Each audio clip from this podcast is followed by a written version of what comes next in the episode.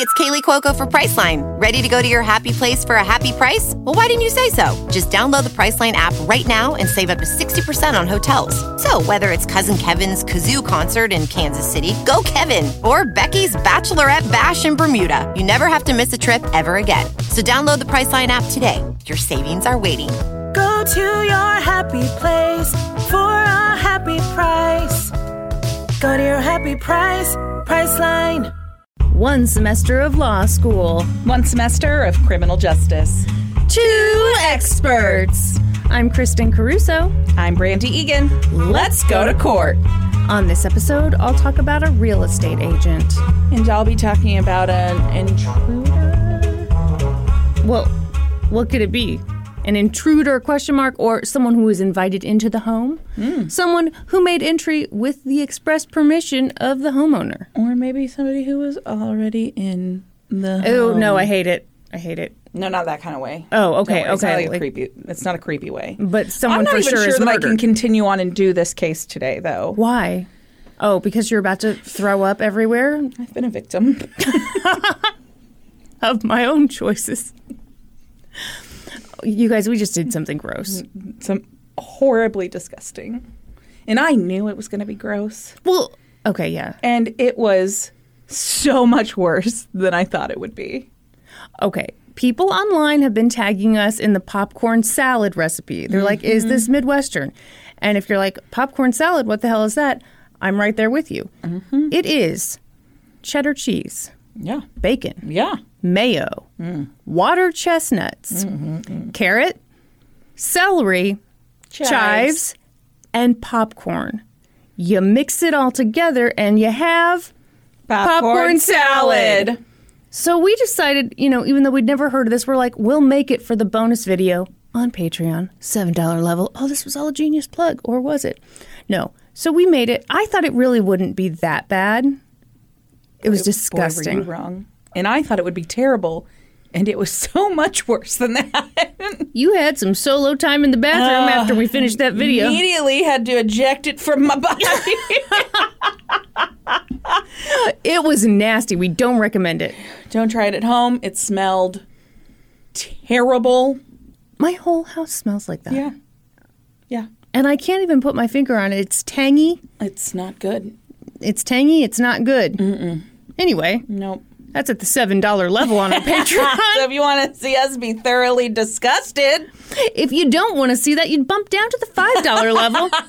And that's where this you is get a terrible ad, Kristin. well, it's just what it is.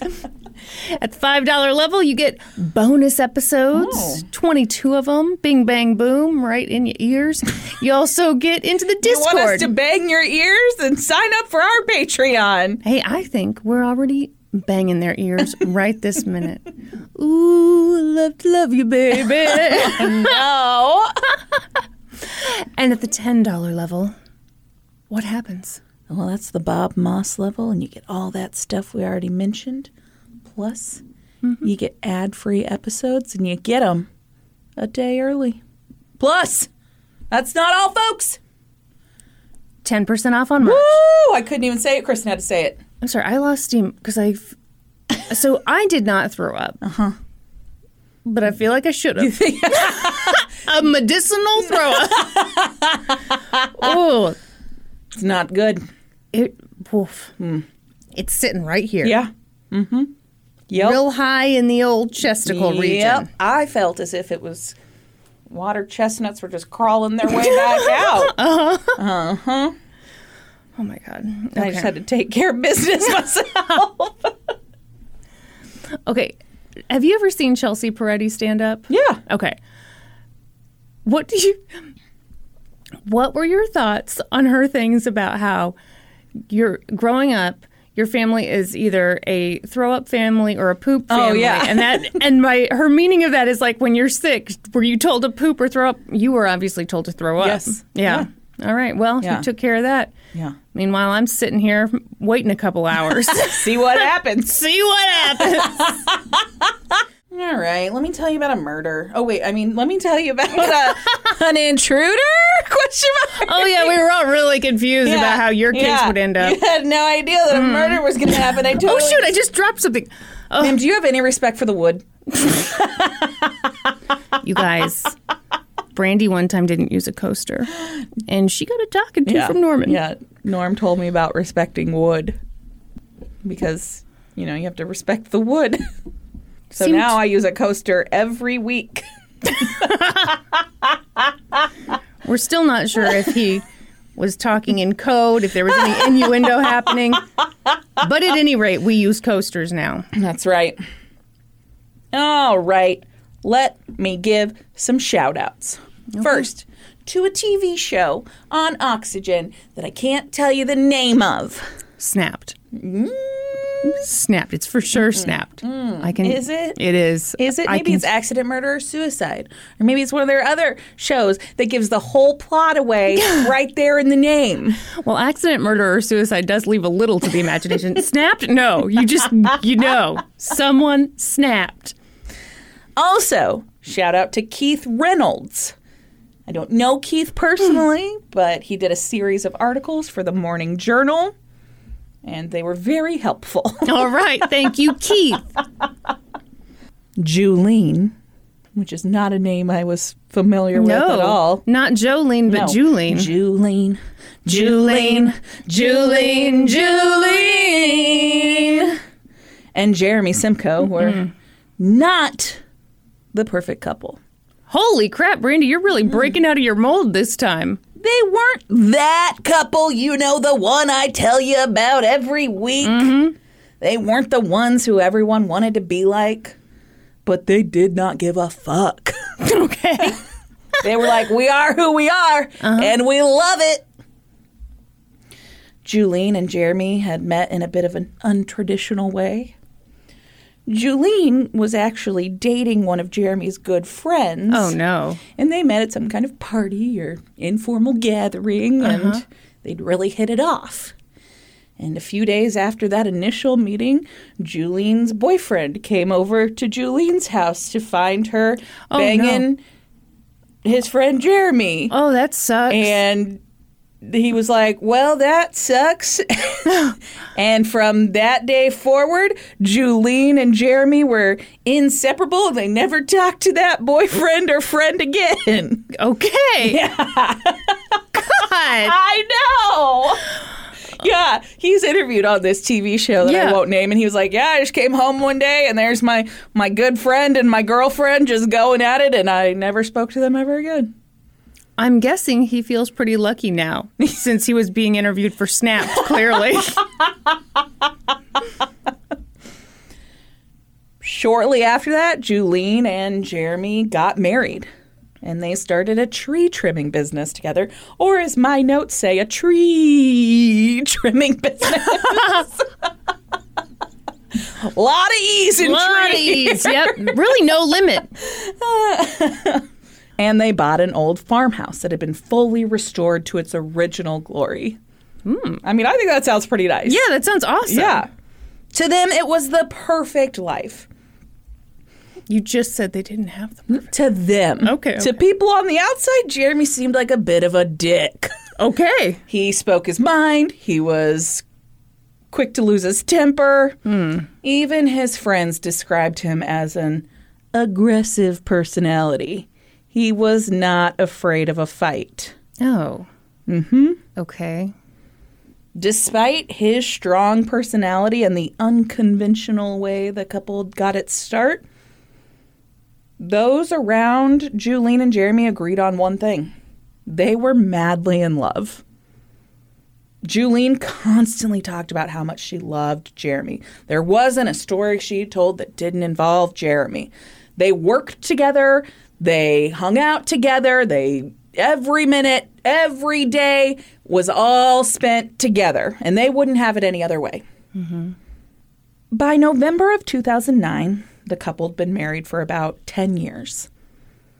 They wanted nothing more than to start a family together, but despite multiple fertility Did you hear my Was that your stomach? That was my stomach. I Will thought I maybe s- Dottie had dozed off. Oh my God. Will I survive? I don't know. the popcorn salad will kill me. it will. Okay, continue. You should have taken a note out of my book and immediately Evacuated it from your body. Too late now. yeah, that thing's that That has thing's worked shooting its way. out Yeah. the other way, my friend.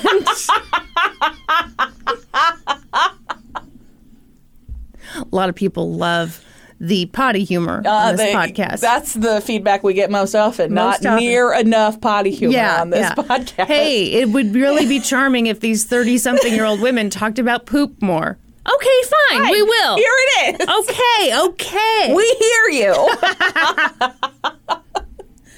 so, Julene and Jeremy really wanted to start a family, but they were having major fertility issues. They were making regular trips to a fertility clinic, and unfortunately, they had just been unable to get pregnant. One thing I read said that I believe that they had at one point been able to get pregnant, but then she'd miscarried. And so it's just a mm. real a real painful place in their marriage. They just could not get this thing that they desperately wanted. So perhaps in an attempt to find joy elsewhere and not focus on that disappointment, the couple set a goal of purchasing this large parcel of land behind their farmhouse. It was like 45 acres of this wooded land that they used all the time for recreation. They went mm-hmm. hunting on it. They I think they camped in it. They did all kinds of stuff in there. And then so they set this goal. They started saving their money. One day they were going to own that 45 acres. It was like the thing they needed to kind of round out their idyllic farmhouse. Unfortunately, that dream would never come true. Because on November 18th, 2009, police received a 911 call from a frantic Julene Simko. She said that her husband had been shot in the back of the head and that the attacker Oh. was still in the house. Oh, So police arrive on the scene. They like go to the front door and the door's locked.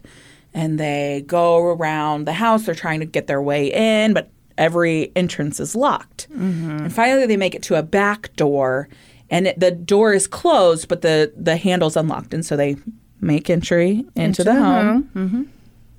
And inside, they only found Julene and Jeremy laying in bed, dead from a single gunshot wound to the back of the head. She was in bed with him? She was not. So she was like running around the house in her underwear. She was in hysterics. Yeah. They were trying to calm her down. She was she was so beside herself that they actually called for an ambulance and they took her to the hospital to be evaluated because they thought if she's not injured anyway, she had some blood on her, but not Yeah. like a massive amount. But like if she's not injured, she is having some kind of stress induced something and Yeah. we just need to get her evaluated. Right. And so they they got her out of the house, took her to be evaluated at a hospital, and then they like started searching the house. And it seemed that no one was there. And it also seemed to them like no one could have been there mm. because the Simkos were extremely focused on security. Oh, God. What do you mean by that? There were all kinds of security systems and security measures in place at this house. There were surveillance cameras, there were driveway alarms, there were window alarms, there were door alarms, there were attack dogs. Oh, my God. Yes. And so the police were like, okay, No. someone managed to get into this house without alerting these homeowners who are extremely security conscious? Mm-hmm. I don't think so. So immediately, like, mm-mm, mm-mm, mm-mm. Something's already not not checking out. And there was one gunshot to Jeremy Simko from this revolver that they found in the house. Mm-hmm. They were able to immediately tell that that was the gun that had that had shot and killed him, and they found it in the house, Yeah. like by the back door. And then they found a secondary gun, a nine millimeter handgun. Um, that was in the bedroom, and there were two shots that had been fired from that gun into the wall in the bedroom. Huh. And so they go to the hospital and they try to get a statement from Julene and she so that they can get a better picture of what happened here. And so she tells them that she um, had been in bed with Jeremy and he was snoring really badly. So she just had to shoot him. No. So she had gotten out of bed and she'd gone up to the third floor to sleep there on a couch that they had up in this like third floor like Loft area. Loft area, Okay. yes. And so she'd been sleeping there um, when she had heard a noise. And so she'd come downstairs to the master bedroom and she'd walked in and she could tell that her husband was bleeding profusely in a pitch black bedroom mm-hmm. where she didn't turn the light on or mm-hmm. anything. Mm-hmm. And so then she'd gone over to her dresser where she kept her nine millimeter handgun and she got it out because she heard a noise and she in just shot randomly. Yes, because Jeremy once told her if you ever hear anything, you just fire right at that noise and that'll scare off whoever it is. what? It's Just classic handgun owner Safety. knowledge, Kristin.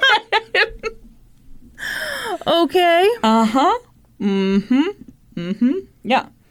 And so she'd fire two warning shots, is what those were. yeah. Uh huh.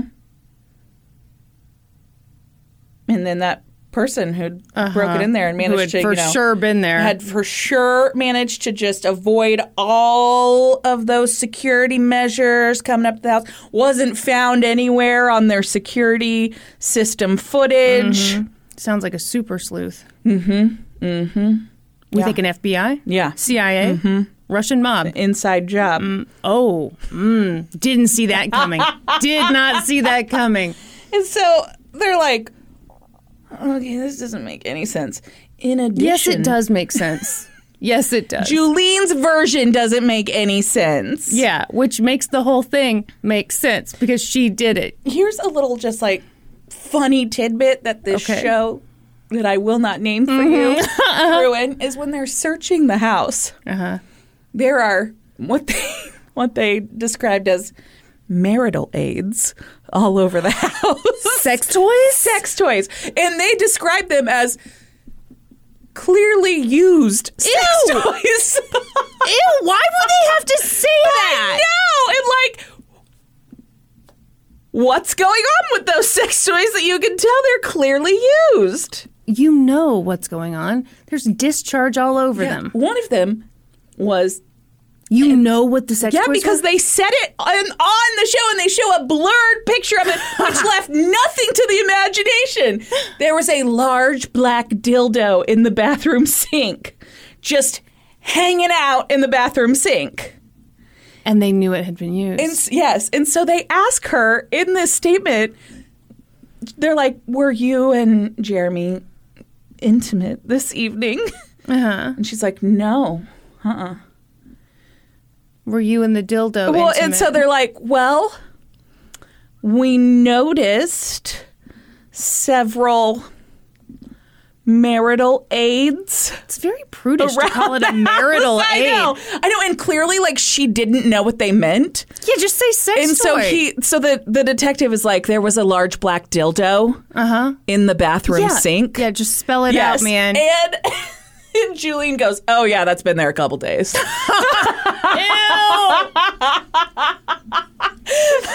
Which I think is funny. It doesn't pertain to the story at all. like it wasn't like the smoking dildo that solved the case. I wish it was. if only.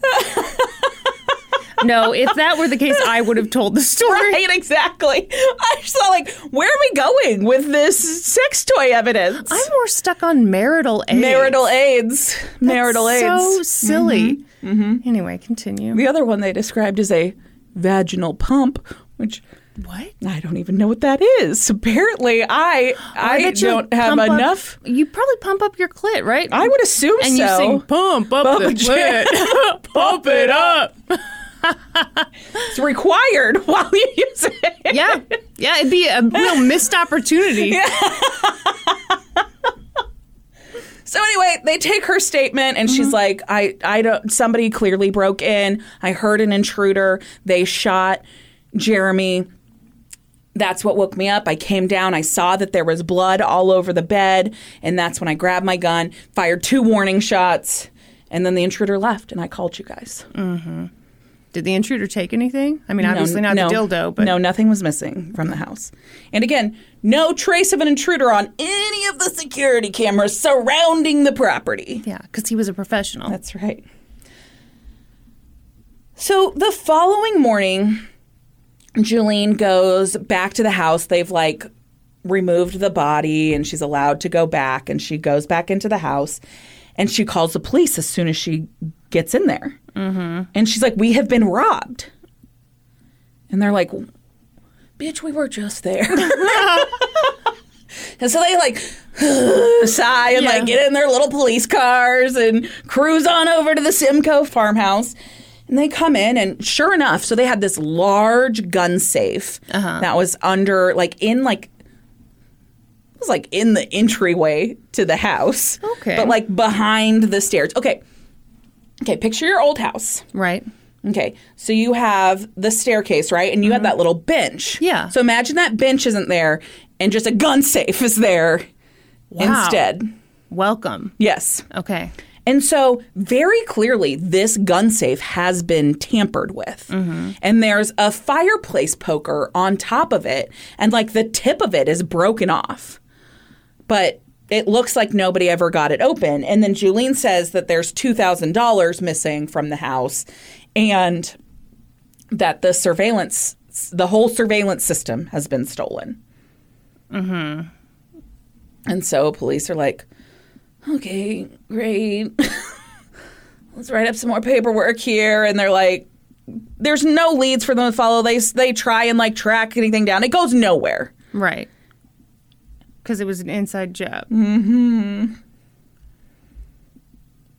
A little bit of time passes, a couple weeks, and Julene throws an informal gathering slash memorial service mm-hmm. for Jeremy at the farmhouse. And one of the people that comes is this guy, Corey Spores.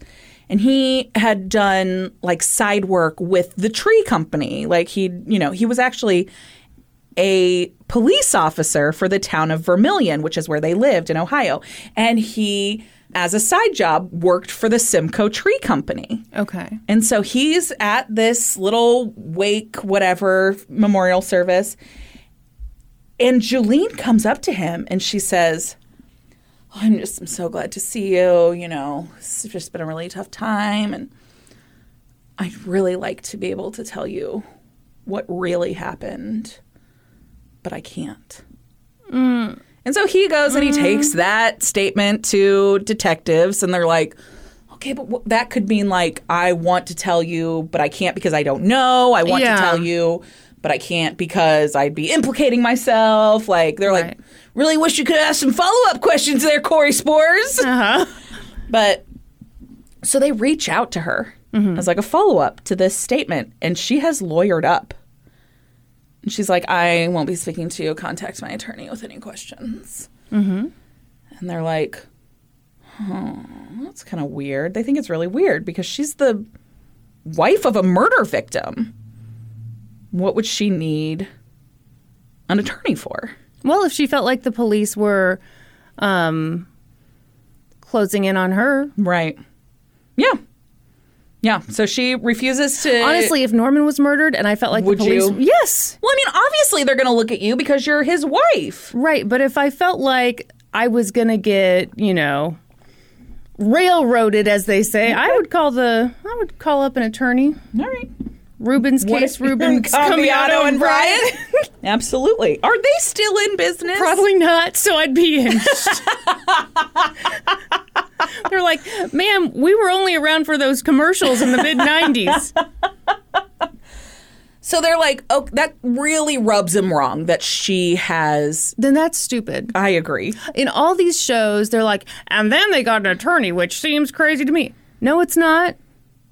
I agree. I- it's but not for whatever reason. Th- This is the thing that's like maybe we better take a better look at this couple. Uh-huh. Maybe everything wasn't as it seemed, Mm-hmm. and so they start looking into the Simko's like financial records, and it turns out that they were like in terrible shape financially, and Spent all their money on guns and ammo. and they had just put in an offer on that big piece of land because it had finally gone up for sale. And they had found out, like, the day before Jeremy was killed, that the bank wouldn't approve them for the loan on it. How much life insurance did Jeremy have? I don't know. Okay. The piece of land wasn't as expensive as I would have thought. 46 acres, mhm For how much? 120,000. Yeah. I'm- Yeah. Yeah. So this had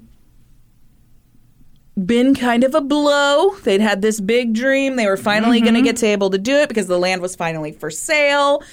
And then they'd been denied by their bank. And then, whoopsie fudge stripes, Jeremy is murdered the next day. yeah, by an intruder, an invisible And intruder. So, so this gets the investigators' brains a ticking that Mm-hmm. maybe there was no intruder at all, Kristin. This could not have been the first. time. that is so stupid. That's how the show spells it out. But I agree that from the very beginning they had to be like, I don't know. Yeah. Looks like there's only one person in the house who's still alive and no no sign that anybody else was here. Right. So what's that old saying they say? When one spouse is dead, look at the one who's breathing. Gosh, it's such a clever little saying. Rolls right off the tongue. And then they get the coroner's report. And it sent shockwaves through the investigation. Mm-hmm. Jeremy was killed in extremely close quarters. Whoever shot him had to be laying in bed next to him. The gun was fired from less than two inches away from his head. So the invisible intruder climbed into bed with him and then shot him. Mm-hmm. That's Wow. correct. That's correct. So investigators are like, I don't know. This is just such a mystery. And then they start looking at fingerprint testing and DNA analysis from the scene. There were several places where there was blood and like on doorknobs and stuff like that. And they, you know, took swabs of all that and, you know, dusted for mm-hmm. fingerprints and all that, sent that off to the lab. Only there was one problem. All of the fingerprints, all of the DNA belonged to either Julene or Jeremy or was a mix of the 2 Mm-hmm. They could find no sign that anyone else had ever been present at the scene. Yep. Yep. So they're like, oh my gosh, could it really be Julene? but for whatever, they don't think this is enough. And so this case just sits. Yeah, I mean it's not enough. It's not, it's not, yeah, it's not great evidence. It's a lack of evidence. Yeah. Yeah. But yeah, it's not anything concrete saying, yeah, Julene pulled the trigger. Yeah. And so, yeah, the case just sits.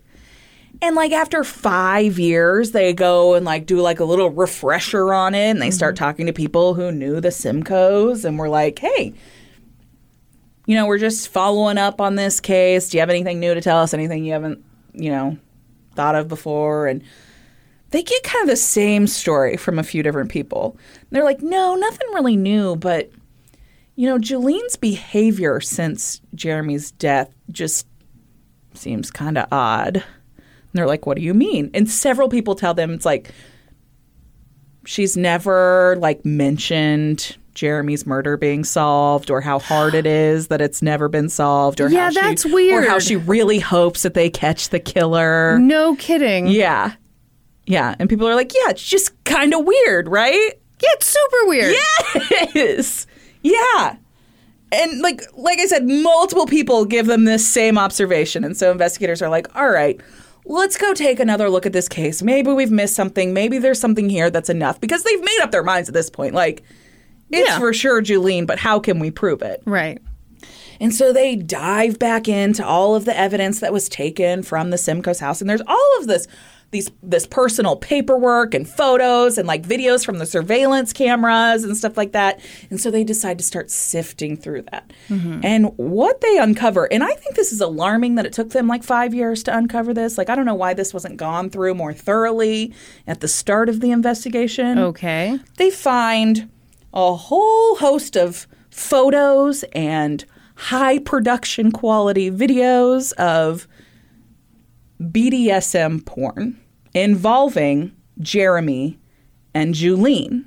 Okay. And so it's pretty dark stuff. Julene is um, is depicted in a bunch of different forms of bondage, and in some of it, she looks to be crying and she looks to be in pain, and they're really worried while they're looking at it that it appears that she may not have been a willing participant Right. in this. And then they find a 14 page handwritten document among the personal things that were taken from the home that is a master and slave contract Oh my god. between Julene and Jeremy. More specifically, it was a daddy daughter contract. Ew. Mm-hmm. Nope. And there were like very specific rituals that were listed out and behaviors that were listed out that Ugh. must be followed. Yeah. And they also found in a search history of like that like the day before Jeremy was murdered that somebody on the Simko's computer had searched for Julene's father's obituary. Hmm. Which I don't know. I don't think that's that odd. They they find it they found it very odd, but here's the thing that they put together with that piece. What they knew of Julene is that she had been sexually abused by her father at a young age, and he had been convicted of it and oh, sent wow. to prison for it. Uh-huh. And so, seeing this information about this slave agreement and this unconventional sexual relationship that the two had, they were they put together this theory that Julene had been triggered by that sexual relationship where she was you know undergoing various forms of torture and stuff like that um, and maybe triggered by reading through her father's obituary and the abuse had like caused her to snap and she had just like had enough and she shot and killed Jeremy as he laid in bed. Wow. So they put this theory together. And like like I said this is like 5 years after after the murder. Uh-huh. And so they bring Julene in and they lay out their theory for her. They tell her, you know, we found these videos, we found these pictures. It looks to us like maybe you were not a willing participant here. This is what we think happened, you know. Why, why don't you tell us? Yeah. And she's like, No, you've got it all wrong. I was 100% a willing participant in everything that happened in our bedroom. Mm-hmm. And they're like, Okay, all right. And they're like, What about this slave agreement? And she's like, Yeah, it was my idea. I'm, It's an very- agreement. I was very into it. And it's not like, just so you know, she's like, that's not like a an everyday. That's how we acted. That's a it's a role playing thing. Mm-hmm. It's just what we were into.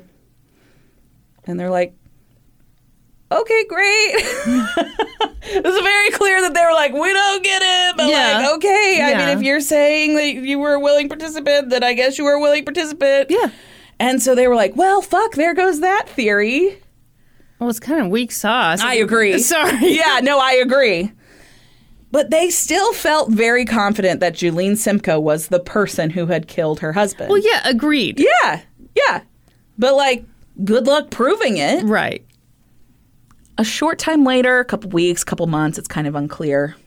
Police got what they what they thought was like the break they needed in the case. Again, I think this is pretty weak. Okay. But this is the thing they think that really pulls this case together. All right, let's hear it. One of Jeremy's friends comes forward. He comes in and he talks to the investigators and he's like, Hey, I just uncovered this information. I think it'll be helpful in the investigation. Here's what I know my wife has a friend who's a nurse.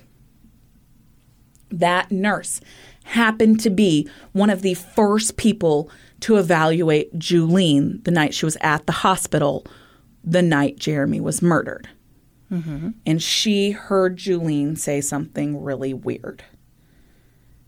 And so police are like, okay. And so they go track down this nurse and they go and talk to her. And she's like, yeah. She's like, yeah, I've really been thinking about this. And I thought maybe I should call and tell you, but then I thought maybe it's nothing. And so I really mm-hmm. haven't. But that night, she was sitting there in the room, like we were getting ready to evaluate her. And she said that Julene was like, you know, in shock and shaking. Yeah. And she said, I just shot my husband. Oh, And the nurse said, "What's that, hon? What?" And and Julene kind of sh- like shook it off and said, I'm, "My husband was just shot." oh God. Mm hmm. And so this this statement from the nurse they think is enough to go ahead and indict Julene. I don't know. One person's statement 5 years after the fact? Yeah, I don't know. I I don't know. Ooh, it's not real strong if you ask me. yeah. And like I don't know how good is how good's her memory and don't you don't things get remembered differently as time passes and It just sounds to me like they did a terrible job investigating this right when it happened, Yeah. and then five years later they're trying to go back and Yeah. fix it, and it's kind of. yeah. I mean, it's probably not too late, but Yeah. man, you really put yourself at a disadvantage I there. agree.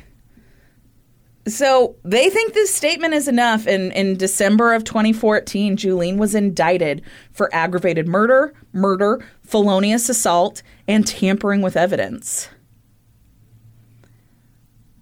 This would take a really long time to work mm-hmm. its way through the court system, but finally, in September of 2017, jury selection was about to begin.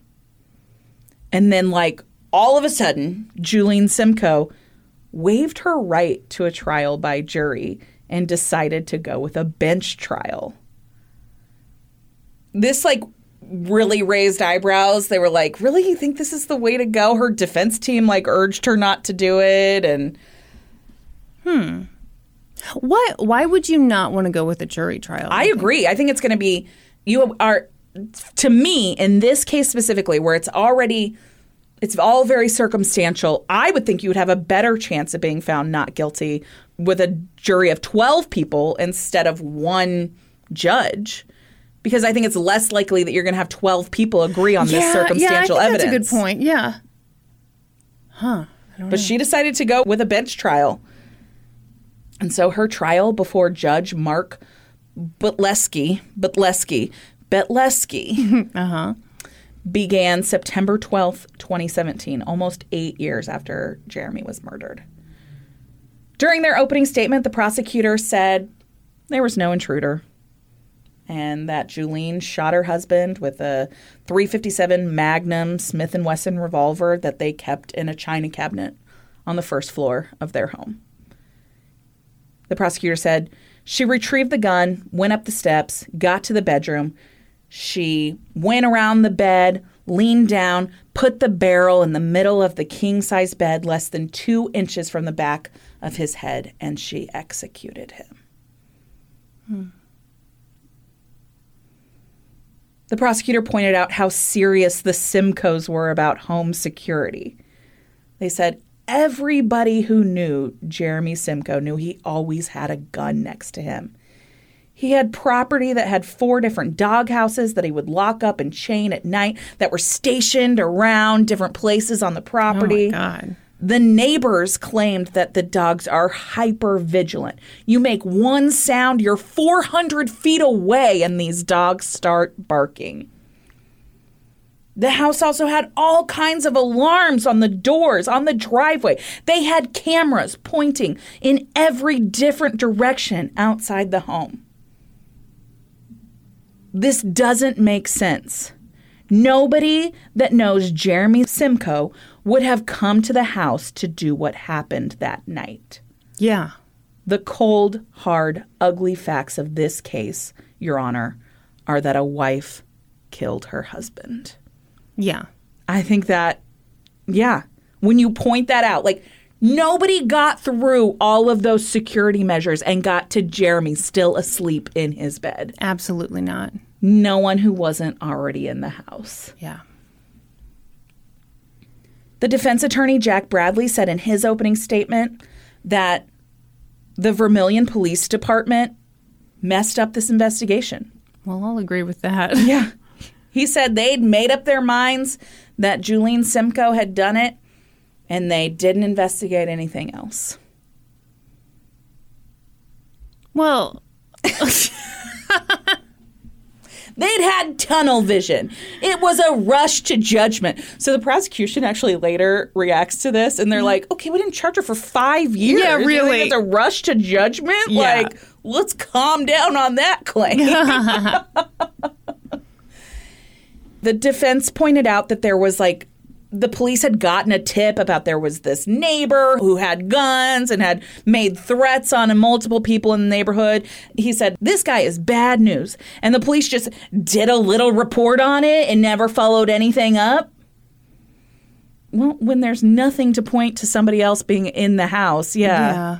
Yeah, I don't think that's a very good point that the defense is trying to make. In their defense, it's really tough to defend this lady. yeah, yeah. The defense attorney went on to say, I'm not telling you that this is the person who did it or did not do it. I'm just telling you that when you look in a crime scene with a microscope instead of a telescope, you might miss something. Okay, okay, I like it. I like it a lot. Well said. The prosecution's first witness was the Vermilion police detective Stephen A. Davis. Davis was the first officer to take a statement from Julene the night of the killing. Mm-hmm. And they played a recording of that interview in court.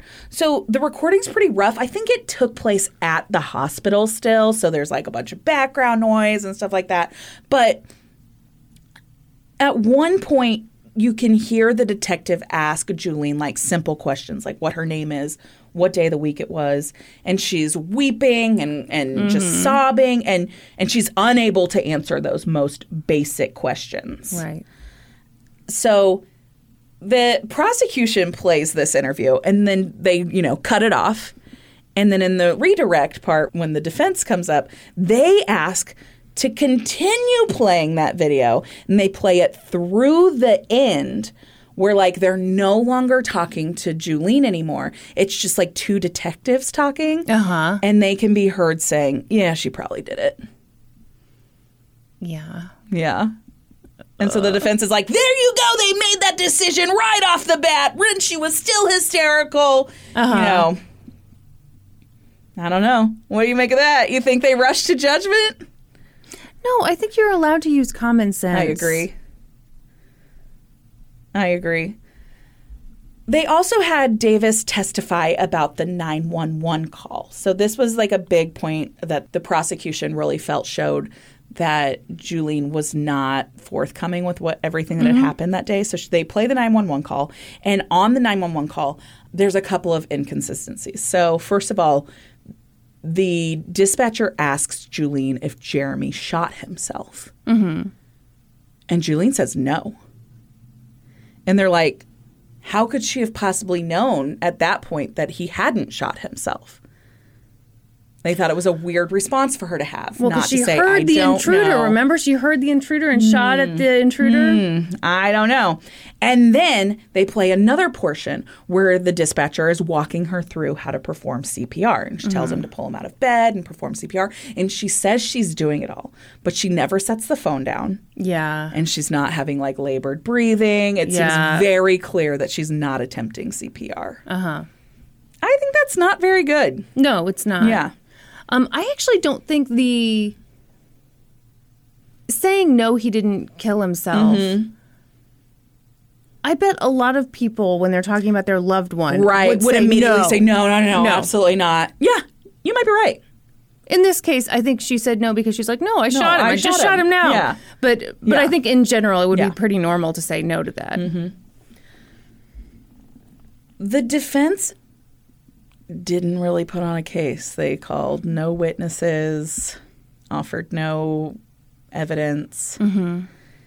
In closing arguments, the prosecution pointed out the numerous inconsistencies present in like these five interviews that Julene had had with police. Like four of them happened like within the first like 24 hours and Yeah. then one was years later.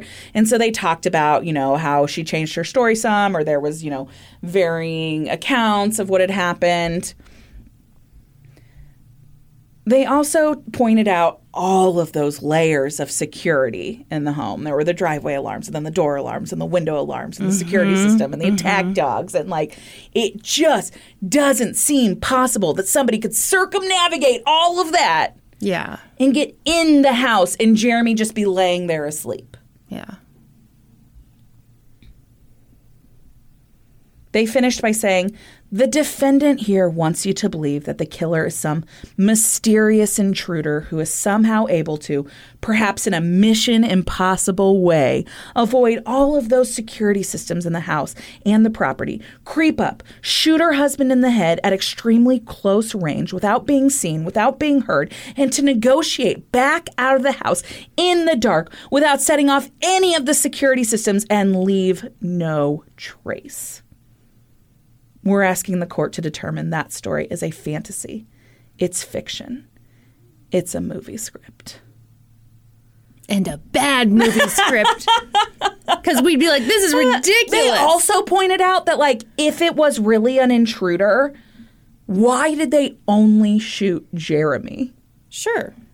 Why was there no attempt to shoot Julene? Yeah. Why not take anything? Yeah. Yeah. Yeah, there's so many. I mean, if you're going to go down that route, there's mm-hmm, so many mm-hmm. things you could say. Mm-hmm. In the defense's closing arguments, they um, read through the text of the 911 calls and the and the interviews, and they pointed out details that they felt like the prosecution and investigators just skipped right over, that they didn't even bother to look into. They said that the linchpin of the investigation was accidentally recorded after that first interview. It was that that little part where they said, "Yeah, she probably did it." That was when the whole thing went to shit. They stopped looking anywhere else and they just knew it was Julene. What do you make of that? Yeah, I don't think that's that damning. Like, I think that, yeah, I think investigators are going to make a an early judgment on it, and at this point, they've already seen the condition, like the the s- surrounding area of the house. They mm-hmm. know how difficult it was for themselves to get into the property. Yeah. Yeah, Yeah, obviously tunnel vision's a bad thing, but yeah, using your brain, yeah. I don't think that's against I agree. protocol. The defense talked about how this prosecution theory that this was all started because they'd had that huge setback when they'd been turned down for that loan on the property. They said that's nonsense. Julene's mom had already agreed to co sign on a loan, so they were going to get past that and they were going to buy that property. It was no big deal. So they deliver these closing arguments, and then the judge just like mulls over the evidence for however the fuck long he wants to. Yeah. It wasn't until October 20th of 2017 that he came back with his verdict. So I think he sat on it for a couple of weeks. Mm-hmm.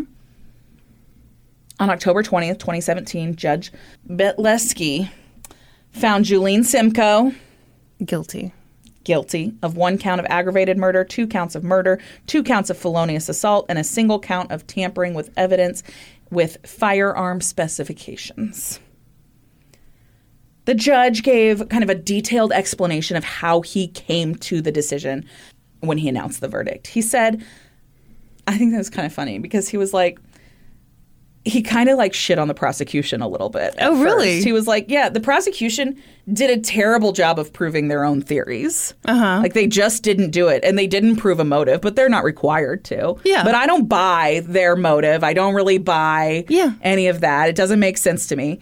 He said, what this comes down to is the evidence. He said he balanced the evidence to determine whether it was plausible that someone, an unknown robber, an assassin, could have come in the house, committed the crime without leaving any DNA or any mm-hmm. sign on those security systems. And he's like, no, it's not plausible. No. And that's why he found Julene Simko guilty. Mm-hmm.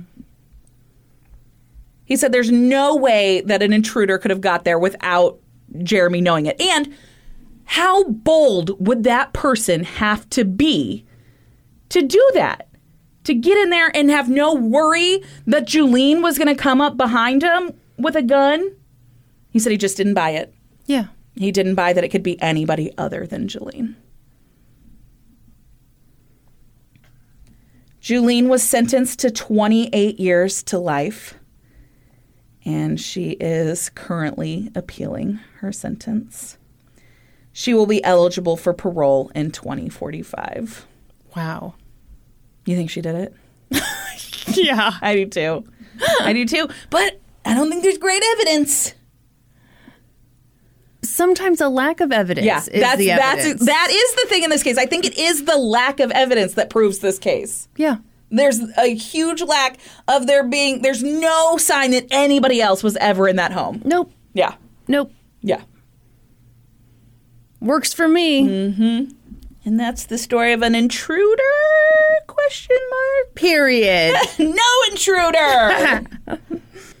okay, first of all, are you familiar with this uh, real estate case? We might have to bleep something. Does it take place in Arkansas? It sure does. Okay, I know a couple of things. Not, I don't know like any major, like any intimate details. Gotcha. I shouldn't say intimate details. Hmm, well, it's fine. It's already come out my mouth. Shout outs to an episode of Dateline oh. Titled The Client. Oh, uh, my show was totally snapped, by the way. Of course it was not. We all knew it was snapped. Every single one of us, people were in their cars yelling, Snap! Brandi, you haven't fooled me, it's Snap! also, a great series of articles on Arkansas Online, and also an episode of Web of Lies Oh, of course. called Final of Sale. Of course. Someone has gotten themselves caught in a web of lies about web of lies. It's true. Okay, everyone. This is the fourth episode in a row that I have done on Web of Lies, and if you're like, "No, that's not true," that's because you're not signed up for our Patreon. Yeah, you haven't got the I bonus just got episode. the so, and on the bonus episode, I was like, you know what? It's my third episode in the row. I'm not. I'm not doing Web of Lies again. I won't do it. And Here you are doing it. here I am, hmm. doing it and doing it and doing it well. I just found this story really interesting. Yeah. Hopefully, you will as well. Yeah. Here we go. I'll be the judge of that. Okay. It was I'm sure I'm going to love it. It was September 25th, 2014, in Little Rock, Arkansas. And 50 year old Beverly Carter was doing what she did best sell real estate. If you were in central Arkansas and you needed to buy or sell a house, Beverly was the woman for the job. Mm-hmm. She had a big, booming laugh. Mm. Tell me if that sounds mm. like I anyone know you know. Anybody like that? She was confident and warm, mm. and she made Certainly don't know anybody.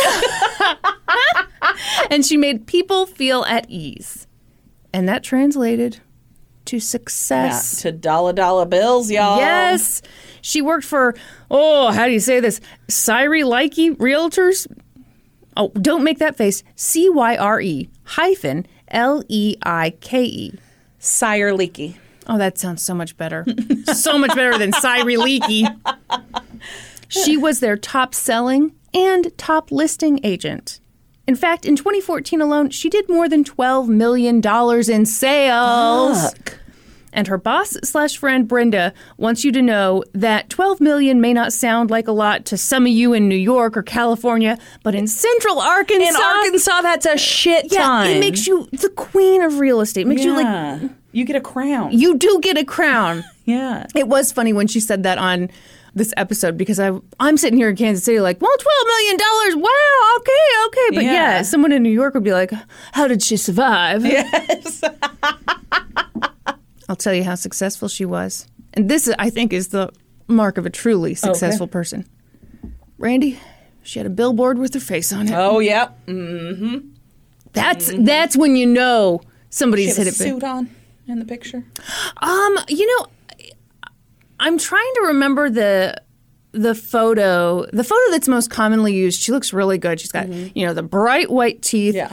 nice long blonde hair, mm-hmm. looking very tanned, Here's- active. Here's, what I know of realtors. Okay.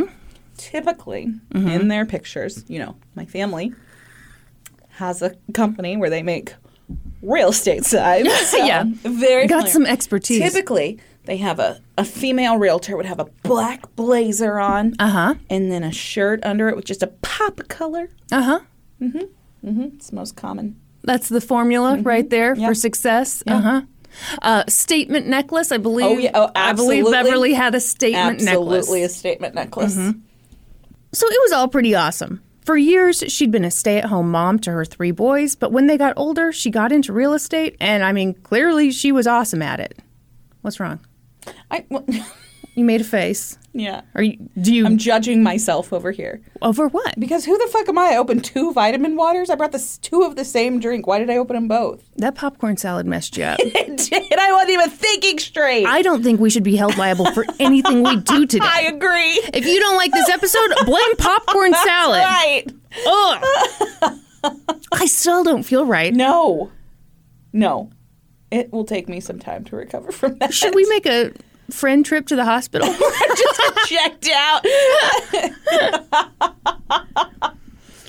Also, there's no natural way to segue to this information, but I thought it was kind of interesting and fun.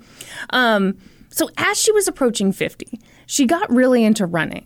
And she loved races and she loved getting the medals specifically. So Oh. she loved to do a 5K and be like, look at me.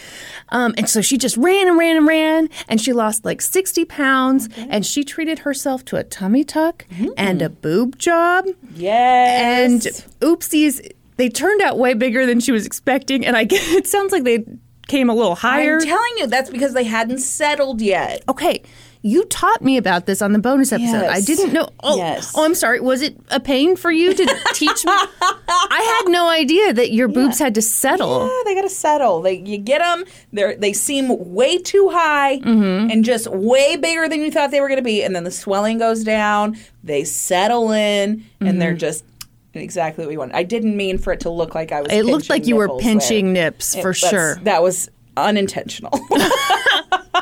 I I pinch nipples so often I don't even know when I'm doing it anymore. Yeah, tell it to the judge. Creep. so, I mean, Beverly just sounds like a hoot because, like, you know, she got these this boob job and it was bigger than she anticipated. But you know, she would always joke around with the ladies at the office about it. It became kind of a fun Yeah. thing. So she and the other ladies at the office just laughed a ton. But one thing they didn't laugh about was safety. Mm. Around this time, there were some troubling stories from kind of all over the country about real estate agents being attacked or even killed on the job. And it made sense for realtors to be cautious. The nature of the job is a little dangerous. I mean, you're I, Yeah. it really is kind You're of going creepy. into an empty house with a stranger. Mm-hmm. Yeah. So that's why Beverly was so cautious, and that's why like everyone else at the office was cautious. In fact, they had a secret code for any time they felt they were in danger. They'd use the term red folder. Like, hey, could you pull the red folder on 102 Main Street? And then, oopsies, you know exactly where I am. You know that I'm in trouble. Mm-hmm. Let's all use that today. Mm-hmm. Well, hopefully not today, but you know, Yeah. if I mention Just red folder, away, yeah. okay. You got that red folder on that popcorn salad? I am in danger from that popcorn salad. That's my way of communicating to all of you. Never make popcorn salad. Don't do it. So that's the deal. Real estate can be a little risky, but they had safety measures in place. I read a book. It was fiction, but it was a, book, uh-huh. a book about a realtor who was abducted at like from an open house that she was Yeah, it- yeah. I mean, it's kind of scary when you think about, you know, just kind of anyone can walk It was like in. someone at the very end of the open house who was like made sure to be the last one there and like yeah. Hmm. Is this giving you the chills? Yeah. Yeah. Then came September 25th, 2014. Beverly was having a kick ass day. She just won 50 bucks in an office contest, and it looked like she was on the verge of a quick, easy sale. So she had been corresponding for, I think it was like a couple weeks mm-hmm. with this guy, Steven Adams. So he had told her that he and his wife, Crystal, were relocating to the area. They needed to buy a house and they would be paying in cash. She'd emailed with him, called him, you know, the whole deal. And Beverly was like, sweet, because, you know, a cash deal means she would close quickly, she'd get her commission quickly, Yeah. you know, everybody's happy. Steven said he wanted to see the property located at 14202 Old River Drive in Scott, Arkansas. Oh shit. Oh shit, I left out a letter. It's going to change everything. Sure will. Mm-hmm, mm-hmm, mm-hmm, mm-hmm. I'm looking it up. I'm seeing it. Okay. All right. Hang on, I'm looking it up too. Hmm. Five beds, five baths, 4100 square feet. Yeah. It's a big old place. Mm. Mm. I just What? there's tile in the living room. What are you going to do with tile in the living room? Um, There's Yeah. no sand nearby. That's not necessary. but there is water right there. Hmm. But I agree. I'm I feel like I feel like tile in the living room is like when you're close to a beach. Mm-hmm. yeah. Oh my gosh, are you gonna just projectile vomit at the sight of tile in the living room? Can't do you tile. don't approve. I you can- don't do approve, not one bit. Tile in the living room.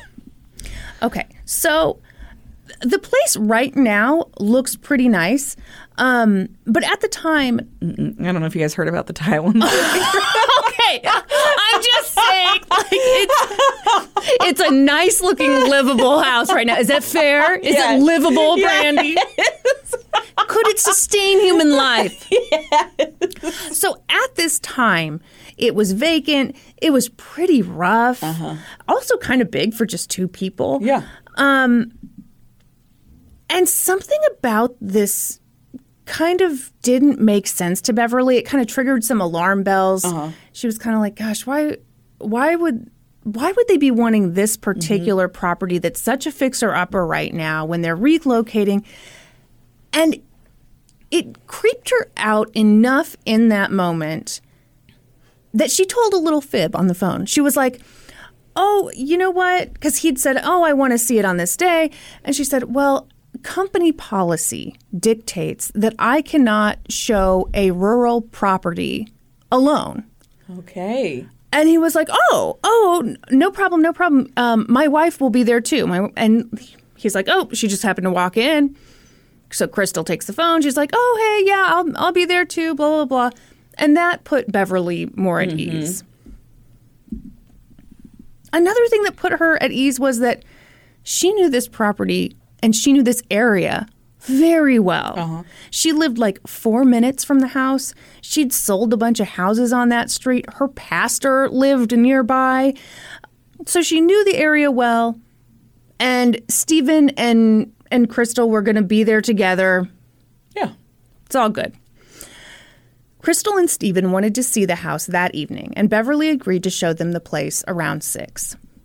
Before she left to go to the house, she called her husband Carl and she was like, Hey, you know, I'm going to be a little late tonight.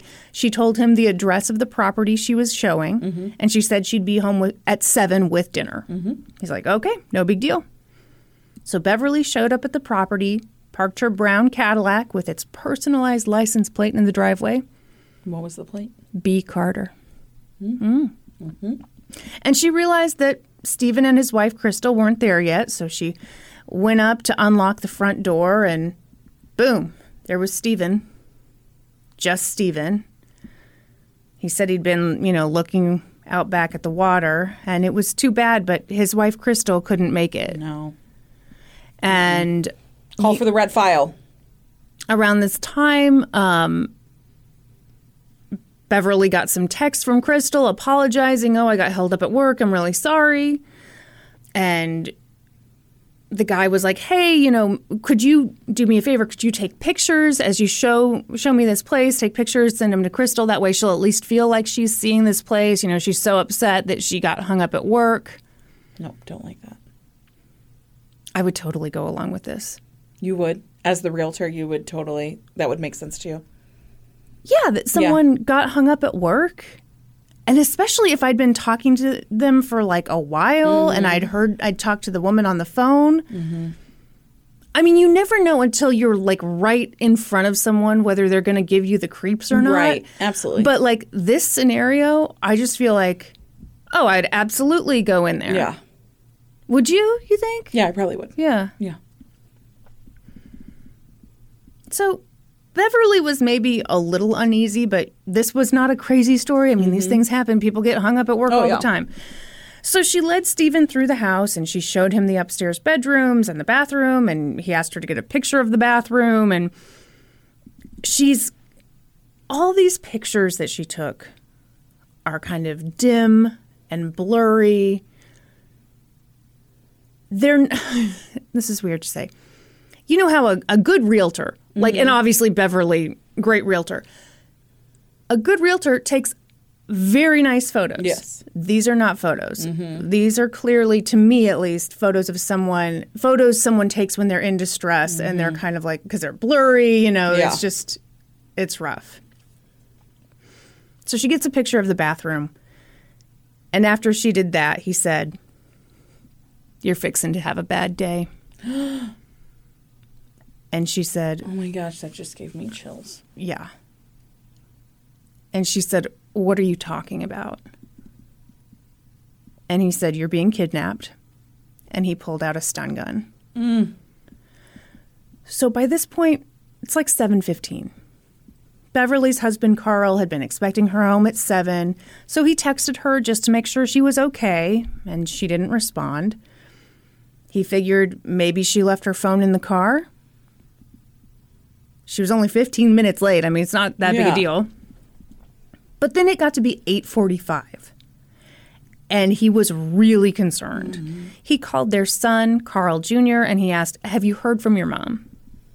And Carl Jr. was kind of like rolling his eyes cuz he's like thinking his dad overreacted. I mean, Yeah. maybe her phone died, maybe she was busy closing on a deal. I mean, that's the most likely scenario. Right. She was probably fine. But his dad was insistent. He was like, She told me what property she was going to. I'm going to go check it out. And Carl Jr. was just like, Okay. And just to make his dad feel better, he said, I'll go to the real estate office just to see if she's back there. Mm-hmm. So Carl Jr. and his wife Kim went to the office. But Beverly wasn't there. And meanwhile, Carl Sr. drove over to the other property where Beverly said she would be, and he saw her car in the driveway. Her purse was in the front seat. Mm. The door to the house was open. Oh, no. Carl walked into the house looking for her. He checked every room, but Beverly wasn't there. No one was there. Carl did not waste time. He called the cops. He also called some of the other agents that Beverly worked with. And as soon as they heard that Beverly was missing, they were like, okay, okay, no big deal. She's probably decided to show these clients some of her other properties. You know, that that could be it. So they drove to two of Beverly's other listings and they checked the lock boxes to see if anyone had accessed those houses. But no one had. Hmm. Now it's like 10 p.m. Everyone's freaking out. The property on Old River Drive was swarming with police, and Beverly's family was all there, worried out of their minds. Yeah. Investigators had searched the house, turned up nothing, but they did find a notebook in Beverly's car. It was open to a page that had Steven and Crystal Adams' names, mm-hmm. along with their phone number and email address. I'm going to pause here. You're a detective. What do you do with that information? You call the phone number. Okay, thank you. All right, thank you. Well, apparently that's not the way it's done. So, Detective Jeff Allison explained on Dateline and on the episode of Web of Lies that just because you have the bad guy's phone number does not mean that you call it. Did you want to tip him off? Okay, he said that you don't want to call that number because if the person is a bad guy and he has her in custody, like that, not in custody, but you know, if he has Yeah. her, it could freak him out and cause him to do something mm-hmm. worse. Mm-hmm. But I don't know, man. I'd be real tempted to be like, hello. I'm an eccentric billionaire and you just won a million dollars. Tell me your exact location. Yeah. I'll come to you. Yeah. So they handed that information to the IT team and had them look into it. Say, do they have him ping the phone, like figure out where Uh, could at? you keep your pants said- on? I cannot. Could you remain fully clothed? I cannot. Hmm. I will do what I want. You forced me to eat popcorn salad. I did not today. force you. I did not. Whose idea was it? Mm. Mm-hmm. Hurts, don't it? Mm-hmm. Mm-hmm. I wish I had a donut. I wish I had one too. Only that could make us forget. Yes. Are you jealous that I'm getting a donut tomorrow? I'm very jealous. Yeah, everyone. Um, Norman and I are getting our second dose of the vaccine tomorrow, and it's right near a really good donut shop, and we're kind of excited. Are you really only going to get one donut? I mean, You to go in there and get one donut? that's what we did last. What? How many should I get? What's I appropriate? I'd probably eat two donuts. okay. Well, balls out. I'll get two donuts. Get two donuts. Don't think I and won't. then send me a picture of you holding Oh, you two donuts You up. creep! You would just love that, wouldn't you? Mm-mm-mm. You're gonna have to pay me for that. You think you're getting that for free? So they handed that information to the IT team and had them look into it, and they also stopped every car that drove by the property. They talked to each driver and they were like, hey, if you see this woman, let us know, blah, blah, blah. And at some point, Beverly's daughter in law, Kim, noticed a man speeding up to the house. The police stopped him, talked to him for a little bit, and told him the road was closed and he needed to turn around, and so he did. And Kim got this weird gut feeling like maybe they should have talked to that guy for longer. Mm-hmm. Investigators also talked to neighbors. They discovered that one of the neighbors said she'd seen a guy pull up by Beverly's car. He'd been in a black car and he was a skinny white guy with short hair. And like 20 minutes later, she saw that he'd backed his car back toward the front door, which was strange and concerning. And evidence at the scene matched the witness's statement. There was a tire track in front of the front door. But at around like 1 a.m., everyone breathed a sigh of relief because all of a sudden, Carl received three texts from Beverly. The first read, Sorry. Second one, Phone's been dead. Okay, good, she was fine. But then came the third text Out drinking with friends. Mm-mm. No. No. Beverly's family was devastated. That last text made no sense at all. First of all, Beverly rarely drank, and when she did go out, it would have been, you know, with her friends or with her daughter in law, Kim, and they'd already called all her friends, and Kim was right there. Mm-hmm. Clearly, someone had Beverly's phone and was pretending to be her. Around that same time, Beverly's boss slash friend Brenda got a text. It read, Sorry, phone acting up. What did you need? And Brenda responded a minute later, Just wondering if you put that red folder back on my desk? Mm. Because Brenda's a sharp cookie. Yeah.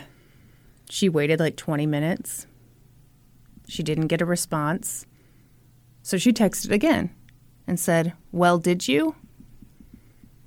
And never heard back. Mm-hmm. This was bad. Yeah. At this point, Detective Jeff Allison requested an emergency trace on Beverly's cell phone number. Because, Brandi, I don't know if you know this. You probably don't because you've never watched a true crime show before, but cell phones ping their locations to the nearest cell phone tower every 15 minutes. And that is a sentence that is included by law in every episode of Dateline 2020, Snapped, and just rolls on a scroll at the bottom of every show on Discovery ID. but getting that cell phone data would take hours. But investigators were pretty sure they knew what was going on. I mean, this was a kidnapping, mm-hmm. duh, and probably some type of murder for hire. Mm-hmm. Murder for hire? They were pretty sure Carl was involved. Really? Yeah. Okay, that's shocking to me. Why? What's he do? Why is he involved? I assumed it was because you know somebody got this like weird fascination with her because her pictures all over billboards. I thought it was more of like a stalker thing than a murder for hire thing. I mean, that's not a bad theory. But like, they show up to the crime scene and his prints are all over everything. He's gone in and contaminated everything. Okay. Hmm. So they suspected the Okay. husband. You know What? what? What? Initially, when you said it was 8:45 and he was like, "Huh, now I'm a little concerned." I was like, "He let it get to 8:45 before he got concerned?" Well, he was concerned at 7:15. He wasn't that concerned because he let it go to 8:45 before he took any action. Okay. All right, Carl. All right. So you feel the same way the detectives did. Mm, I'm un- I'm undecided. So the detective suspected Carl because you know what? We're not the only ones who were raised on red vines and Dateline. Half of detective school is just watching Discovery ID with a box of SnackWell's in one hand and a notebook in the other, and that's a fact. Is it? It is. Page one of the notebook says, It's always the husband. Mm-hmm. Page two of the notebook says, Cell phones go ping. and page three of the notebook says, Be yourself. Everyone else is already taken. no. Because it's important to stay inspired. so then it's September 26th. It'd been less than a day since Beverly went missing, but word had spread. Hundreds of people volunteered to search for her, including realtors from all over the state. But they couldn't find her. Mm-hmm. Then came September 27th. And Detective Jeff Allison brought Carl into the station and hit him with some hard truths. He's like, Look, your fingerprints are all over the crime scene. And Carl was like, Well, of course they are. I went in that house. I went all over that house looking for her. I even looked in the attic. And I look with my hands To Carl, it had been the natural thing to do. to touch everything. Well, I mean, I'm sure he opened the he opened doors and looked. you know, right. I don't think he was like Feeling his way down the hall. no. I Like, mean, but although all it was a vacant house, so maybe the lights were. I don't know. I don't know. Mm-hmm. Mm-hmm. Mm-hmm. So to Carl, this had been the natural thing to do, but to investigators, it looked sketchy as hell. He'd compromised the crime scene. The detective was like, "Tell me about your marriage." Carl and Beverly, I think they'd been together for like 35 years, been married for 35 years. How many marital aids did they find? Okay. they got together when they were teenagers. They'd just been together forever. But their relationship hadn't been perfect. And Carl told the detective, hey, early on in our relationship, I cheated on her. And one time, a long time ago, she tried to stop me from driving drunk and I punched her. Oh shit. But she forgave me for all that. Okay. Carl had a statement in this episode of Dateline that I did not love. And it was something along the lines of like one smack upside the head over the course of 35 years isn't that bad or something like mm, Disagree. no, disagree. Anyway, so he said, you know, we're past all that. We've been great for years. In fact, on our 20th anniversary, we renewed our vows. It was a beautiful ceremony. But the detective didn't believe that it had been a beautiful ceremony because he'd heard a rumor that they renewed their vows at Disney World, and the detective found that kind of cheesy. Oh, did he? Yeah. Uh huh. That's the opinion of the detective. Oh, and only the Not me. detective? Not Uh-huh. me, Brandi. I'm not the bad guy. The detective is. But don't worry. It appears that they did not renew their vows in the presence of any adults who were cosplaying as cartoon characters. As horny as that might make some people. No, their vow renewal did look lovely. Um, so they, their first marriage, I think they just did like a courthouse situation. So for their twentieth, they did like the dream wedding Yeah. she'd always wanted. Yeah. But the detective kept pressing Carl. He was like, "How's your financial situation?" And Carl had to admit that it wasn't good. He and Beverly had $124 in their checking account. Really? I know. I know. Well, she, I mean, she's got billboards and a brown Cadillac. And she's, I mean, A very successful realtor. I I know. Where's the money going, Carl? Good questions. And you know what? If you think that Detective Jeff didn't notice that Beverly had a $100,000 life insurance policy, then you don't know Jack about Jeff. After a while, the detective cut Carl loose. He was still suspicious of Carl, but he really didn't have anything mm-hmm. on him. By the afternoon, the investigative team had some information on the email address and the phone number that Beverly had written down in her notebook.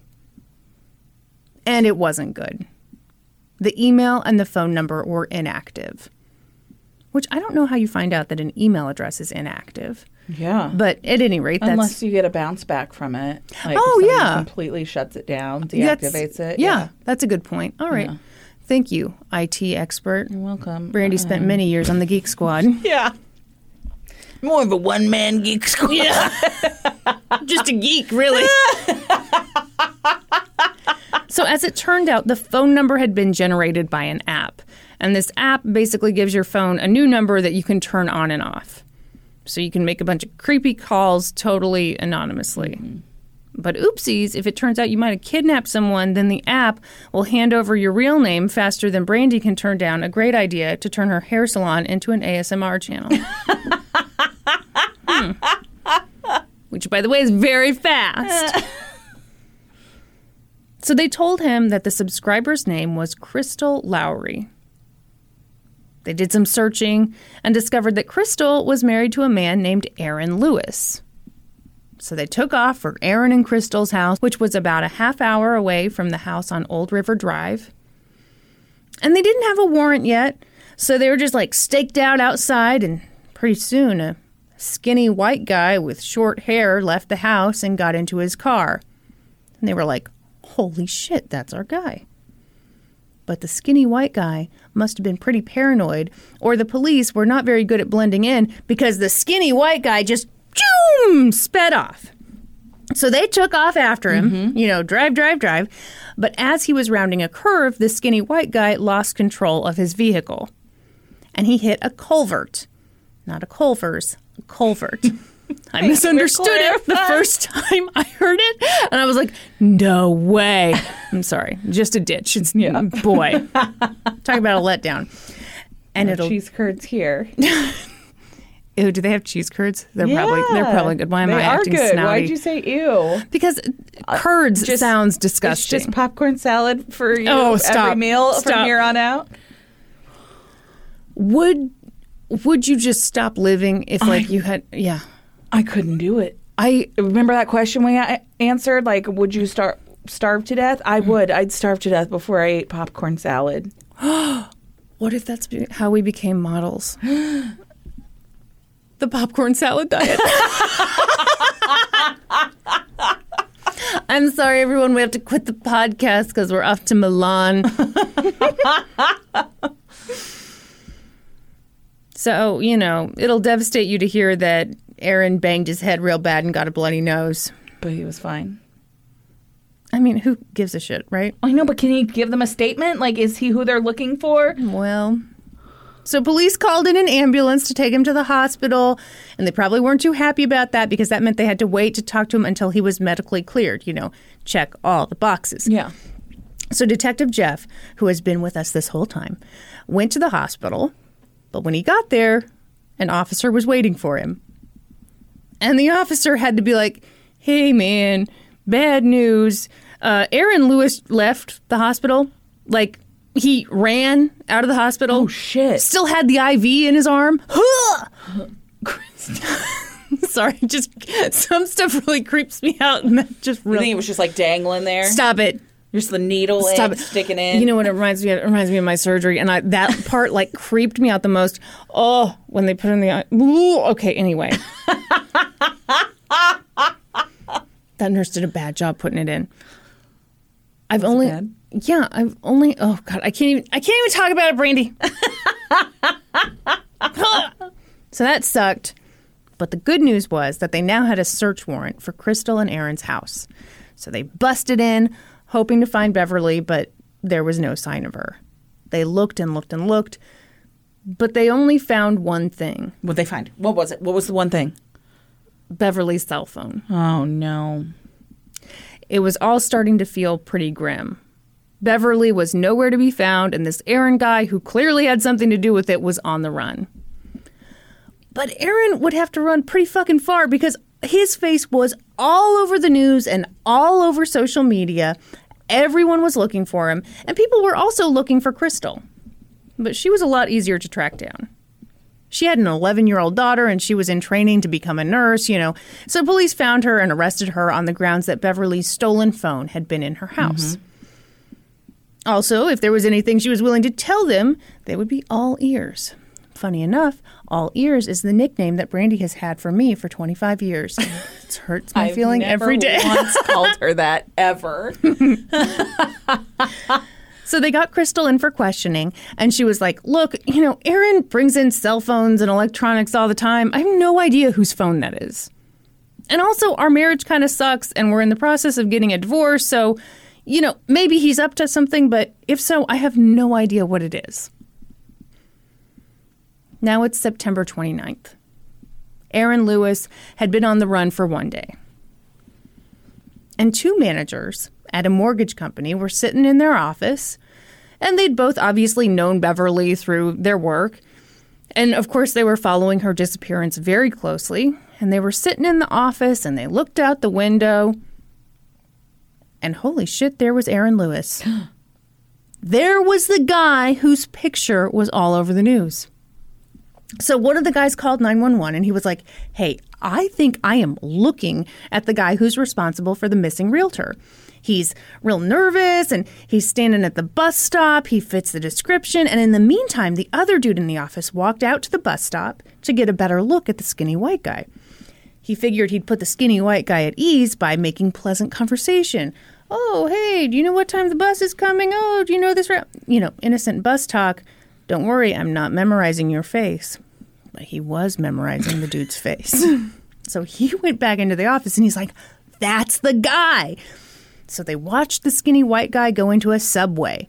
And then he left the subway Sandwich shop? sandwich shop. Okay. Mm-hmm. Okay. It was very confusing because I was like, wait, he's Uh, abandoned he's at the, bus stop, gave up to the, bus. subway? No, no. Okay. I don't think they have a subway. No, You'd be waiting a really long time for the subway in Arkansas. so, you know, Aaron leaves the subway restaurant. And meanwhile, a, g- this is so crazy. Meanwhile, a guy named Adam Nash was sitting in his car in the parking lot, bored, happened to be looking at the news on his phone, and he saw Aaron Lewis's picture. Hmm, interesting, whatever. And then looks up and Aaron Lewis is standing right fucking there. Yes, What would you do? I would piss myself. I would die. I would too. Well, and he's a lot like us. I would call 911 and be like, I'm practically a police officer. I'm located. Hello, Officer Brandi reporting for duty. so, you know, Adam loved the guy not nearly as subtle as the mortgage guys mm-hmm. because he like jumped out of his car. this is a citizen's arrest. Hit the ground, fucker. he spooked the shit out of Aaron. started chasing him and you know, luckily the police were already on the way because the mortgage guys already called. So I would be so not cool. I'd be just like Adam. So, you know, they show up right as Aaron was hauling ass into an apartment complex to get uh-huh. away from Adam. So then he like busted into an apartment. He jumped out of a two story window, but the fall must have slowed him down because they caught him and arrested him and brought him in for questioning. Can you believe that shit? no. Under interrogation, Aaron admitted to kidnapping Beverly. But he said that the last time he'd seen her, she'd been alive. He said, Yep, I kidnapped her, but Trevor has her now. Who the fuck is Trevor? That's exactly what they said. Yep, he and Trevor had done this whole thing. He was like, She's definitely alive, and I've got a recording to prove it. So he played them an audio file from his phone, and it was Beverly's voice. And she was leaving a message for Carl saying, basically, don't call the cops. It was a ransom message. Oh, I'm, I'm sorry. Am I going too slow? No, no, no, no. You're like, yeah, yeah, yeah. I get it. Let's go. Yes. And Aaron was like, see, she's alive. And they were like, well, okay, that doesn't really mean doesn't prove anything. Yeah, it proves she was alive when she read the message. But Aaron told the police, hey, I'll take you to the last place I saw her alive. He said, if she's not still there, then Trevor done something with her. Trevor done something with her? I thought Trevor Dunn was his name. Oh, no. Try to keep up. Keep in mind we're in Arkansas. Yeah, I got it. All right, so he go, take her to the. I'm sorry, am I allowed to take a drink of water? No, this case is too good. So, Aaron directed the detective to a spot about 30 miles outside of Little Rock, and he talked the entire way there. He talked about how Beverly was some big rich realtor and how he'd kidnapped her so that he could ask for $100,000 in ransom money. And when they finally got to the spot, it was a shed on the side of the road. Detective Jeff went in it, looked around, and decided that Beverly had never been there. Mm-hmm. Aaron had been full of shit. Detective Jeff said, quote, I was pissed off to no end. No. Mm-hmm. Mm-hmm. Which, yeah, you would be. But then Aaron was like, wait, wait, wait, wait, wait. What? Detective Jeff here. Mm-hmm. Is Jeff his last name? Detective or Jeff we- Allison. We're, Okay, we're informal okay. on this. He's got two first names. Yeah. That's allowed. Right. Yeah, well, it is actually good because if you were calling him Detective Allison, I'd be like, "Wait, is this a was this a woman?" Mhm. Confusion would abound. It would. It would. you know, you're more formal with your stories. I'm I'm a little you keep it a little I loose keep it cash. much like your vagina. Oh my goodness. My goodness. I recently had surgery to make myself as tight as a drum. I don't think drill tells Exactly. a whole mistake. I'm getting pretty backed up here.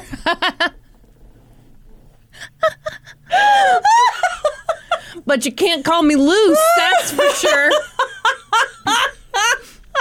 By the way, I'm going to need a pay advance from the podcast. Pay off your drum surgery. yeah. I'll show it to you. You'll agree it was worth it. No, man. So, you know, Aaron has just taken them to some shed that has nothing to do with anything. And he's like, wait, wait, wait, uh, new idea. Let me take you to where I initially took her. So they drove to a house about 35 miles away. They got there, walked in. It was another dead end. Detective Jeff was so mad that he said, You know what? I can't ride back with this guy. Oh my god. Yeah. yeah. Police officer who knows his limits. I respect it. Yeah. So he was like, I need to ride back with another officer. And that's just how it happened. Meanwhile, other investigators tracked down this Trevor guy who was a former roommate of Aaron's and was now in the Air Force. They talked to him, but he had been on base at the time of the kidnapping. He could not have been involved. Oh my gosh. So Aaron, once again, had been full of shit. At this point, they're kind of like at the end of their rope. But the detective knew about Aaron's work history and he knew that he used to work at a place called Argos, which was a concrete plant or something. Mm-hmm. And so he just kind of was, th- he threw it out there. Let me ask you something, Aaron. Is she at Argos? And Aaron had been looking at the table. And the second he said that, he looked up real quick. Mm-hmm. And to quote the detective, he had a stupid look on his face. Seemed like a tell. Yeah. So investigators went out there and they found Beverly's elbow sticking out of a shallow grave. yeah. Oh, no. Um, She'd been buried naked and her face had been wrapped in duct tape from her forehead down to her chin. and it looked like she died by suffocation. Oh my god. It was horrible. Horrible. Aaron was charged with kidnapping and capital murder. But as the investigation unfolded, it turned out that Aaron really had been working with an accomplice. It was his wife, Crystal. They'd texted about the kidnapping, and Crystal's own cell phone ping showed that she'd been at that concrete plant too. And she was charged with capital murder as well. But the DA offered her a deal. Are you okay? Your mouth is open. I'm shocked. I know. Yeah. Was Carl in on it? No. No. Oh my gosh. So it was because of the billboards. They thought she was super rich Yeah. and they just wanted to. I mean, these two are idiots. You're Yeah. about to find out if you don't know already, but. Anyway, so the DA offered her a deal. He'd give her a lighter sentence if she agreed to tell them everything she knew and testify at her husband's trial. Did she take it? Yeah. She pled guilty to kidnapping and first degree murder and was sentenced to 30 years in prison. She'll be eligible for parole after 21. Here's what she told prosecutors This had all been a scheme to make money, and it had gone wrong. She said that it was Aaron's idea to kidnap someone, but it had been her idea to kidnap a realtor. She had been in class for nursing school when Aaron actually kidnapped Beverly, and he'd sent her a photo of Beverly bound in the trunk of his car. When she got home, Beverly was locked in their master bathroom. And she was frustrated because Aaron had screwed this thing up so badly. The whole plan was to get money, and I believe their plan was to, like, you know, get Carl to put money on Beverly's bank cards or something Yeah, like yeah. that. But they needed Beverly's purse in order to do and that. I hadn't gotten it. Yeah. As mm-hmm. a safety precaution, Beverly didn't show houses with her purse on her shoulder. She locked her purse in the car. Mm-hmm. And, you know, he tased her, he bound her, he put her in the trunk of the car, and completely forgot about the purse. Mm-hmm. So that evening, he had driven back to the house to try to get her purse. But by that point, it was surrounded by cops, and one even pulled him over but let him go because you know Yeah. didn't know. By that point, they were basically in over their heads, and Crystal was pretty sure that Beverly had seen their real names on their prescription medications in the bathroom. Mm-hmm. So Crystal said that Beverly needed to die. Oh my god. They didn't want to get caught.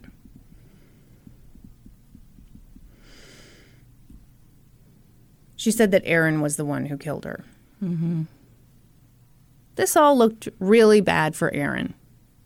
And to make matters worse, he didn't like his court appointed attorney. In fact, he was pretty sure that he could do a no, better job. He's gonna represent himself. He could do a better job, Randy. Hear, hear me out here. Hear me out. Here's the deal. If he's found guilty, it's him doing the time. So, you know, no one's going to care more about this than him. Okay, but you don't know the fucking law or how the court works Oh. or any of that. Oh, that's rude to point out. You sound just like the judge. Haters, haters everywhere. Here's the deal. He had tried to fire his lawyer multiple times. And his lawyer every time was like, "Dude, that's a really you you don't want to fire me, man. you need an attorney." But Aaron was adamant. He thought he could do a better job himself. And so, in a hearing in March of 2015, Judge Herbert Wright was like, uh, okay, man. I mean, if you really want to represent yourself in court, that is your right, but are you sure? And Aaron was like, look, I can read, I can write, I went to college for a little while. I won a lawsuit against Benton County, which he had like seven felonies. So I don't know if that, in his mind, means that like one time he got off. Uh-huh. I, I highly doubt that he actually won a lawsuit, but you know, who knows? And the judge was like, okay, okay, but understand that if you do this, I will treat you just like any other actual attorney in my courtroom. And Aaron was like, yeah, fine by me. And the judge was like, okay, but you realize you won't even be allowed to like leave prison to investigate your case. And Aaron was like, no biggie, I got this. Gosh. But um it, it- it's just going to shock you. He did not got this. He did not got this. After a few months of being his own attorney, Aaron got a little whiny. He came to the judge with a bunch of questions on how to write motions, which is like, oh, yeah, you don't, you don't, know. No. not go to any semesters of law school.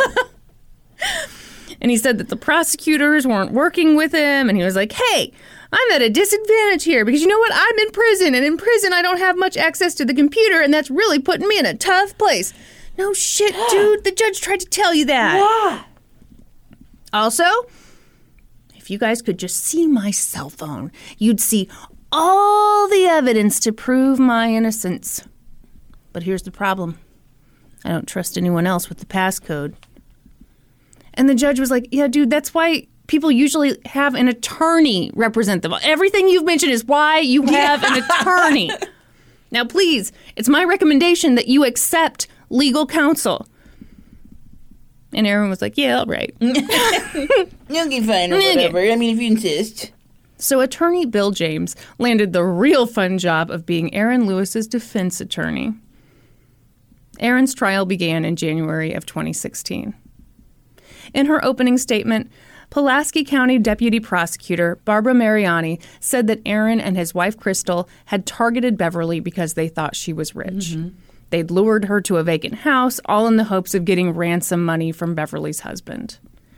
But the plan had unraveled, and Aaron had murdered Beverly by wrapping her face in duct tape. Mm. But defense attorney Bill James was like, mmm, not so fast. Beverly actually died during a sex act gone wrong. No. This is infuriating. No. Oh, this is inf- okay. Anyway, yeah. He said this case was about secret lives. Beverly was living a secret life. She was up to stuff that no one else knew about. Bullshit. Yeah. The defense said that Beverly had exhibited a history of poor decision making, and this was just the latest in a series of bad decisions. For example, funny enough, you actually asked about this. She was broke, but she was driving a new Cadillac. She'd just gotten plastic surgery.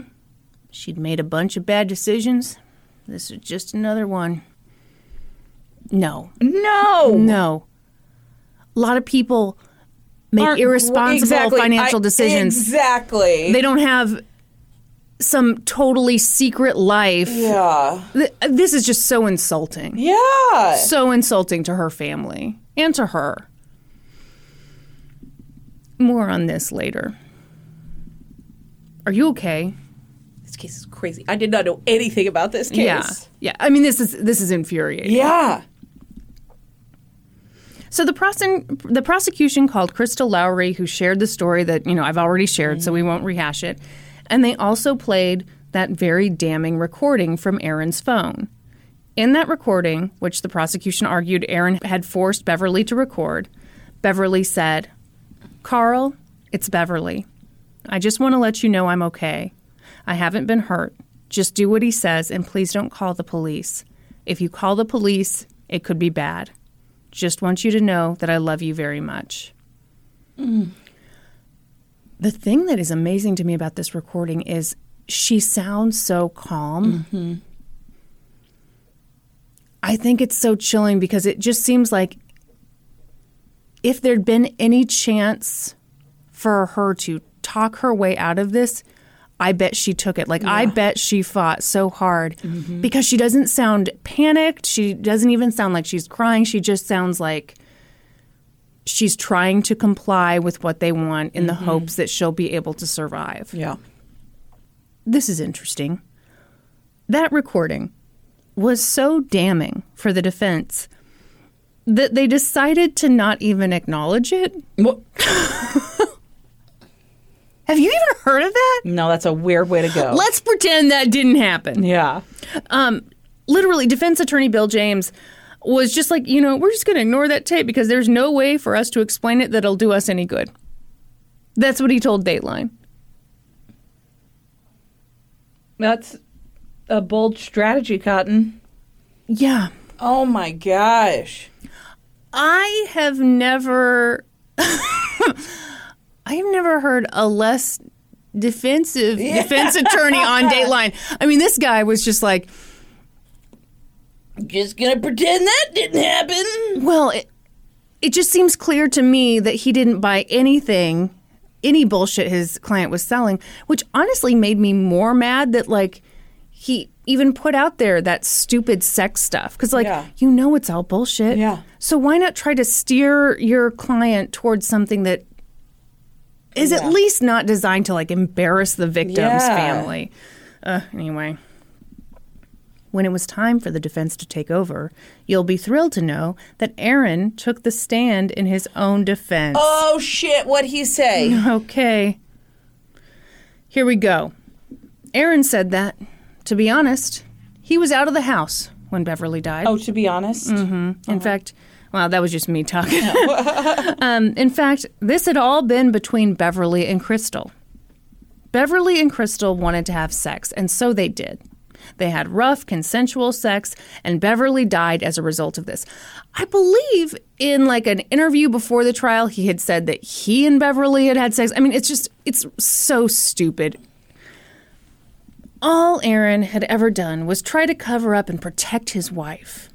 He told all those lies because he'd had so many run ins with the police and didn't trust the judicial system, and he wanted to protect his wife. If being a good husband is wrong, lock him up, Brandi. That's stupid. And of course, as Aaron talked, the prosecution, I'm guessing, was filled with glee because this meant that they would get to cross examine Yeah. him. And they couldn't wait to ask him about the recording on his Yes, phone. exactly. How on earth would he explain that? Okay, let's pause. Mm-hmm. What's the explanation? Um, and get creative, Brandi. Just really, you know, let loose. It's a role playing scenario. Hmm. Hmm. Okay. Um, not bad. Okay. A little too believable, if you ask me. Okay. You ready for what he Uh-huh. said? Mm-hmm. The recording was fake. He'd faked it. He had used a voice synthesizer to imitate Beverly's voice. And it must have been a good one because Beverly's family had testified that that was her voice. Nope. And he did that because he figured, you know, it might be an angle to get something out of someone. Yep. Uh huh. No. No. No. Yeah. No. The jury deliberated for like an hour, as you would. yeah. They found him guilty mm-hmm. of capital murder and kidnapping. During the sentencing phase, Beverly's son told the court that his family had been brutalized by Aaron's contention that his mom had died in a sex act. The trial had been painful for so many reasons, one of them being that the defense had also, I didn't bring this up, but the defense was also really rough on Carl Sr. Mm-hmm. They kind of attacked their marriage and, Yeah. you know, Yeah.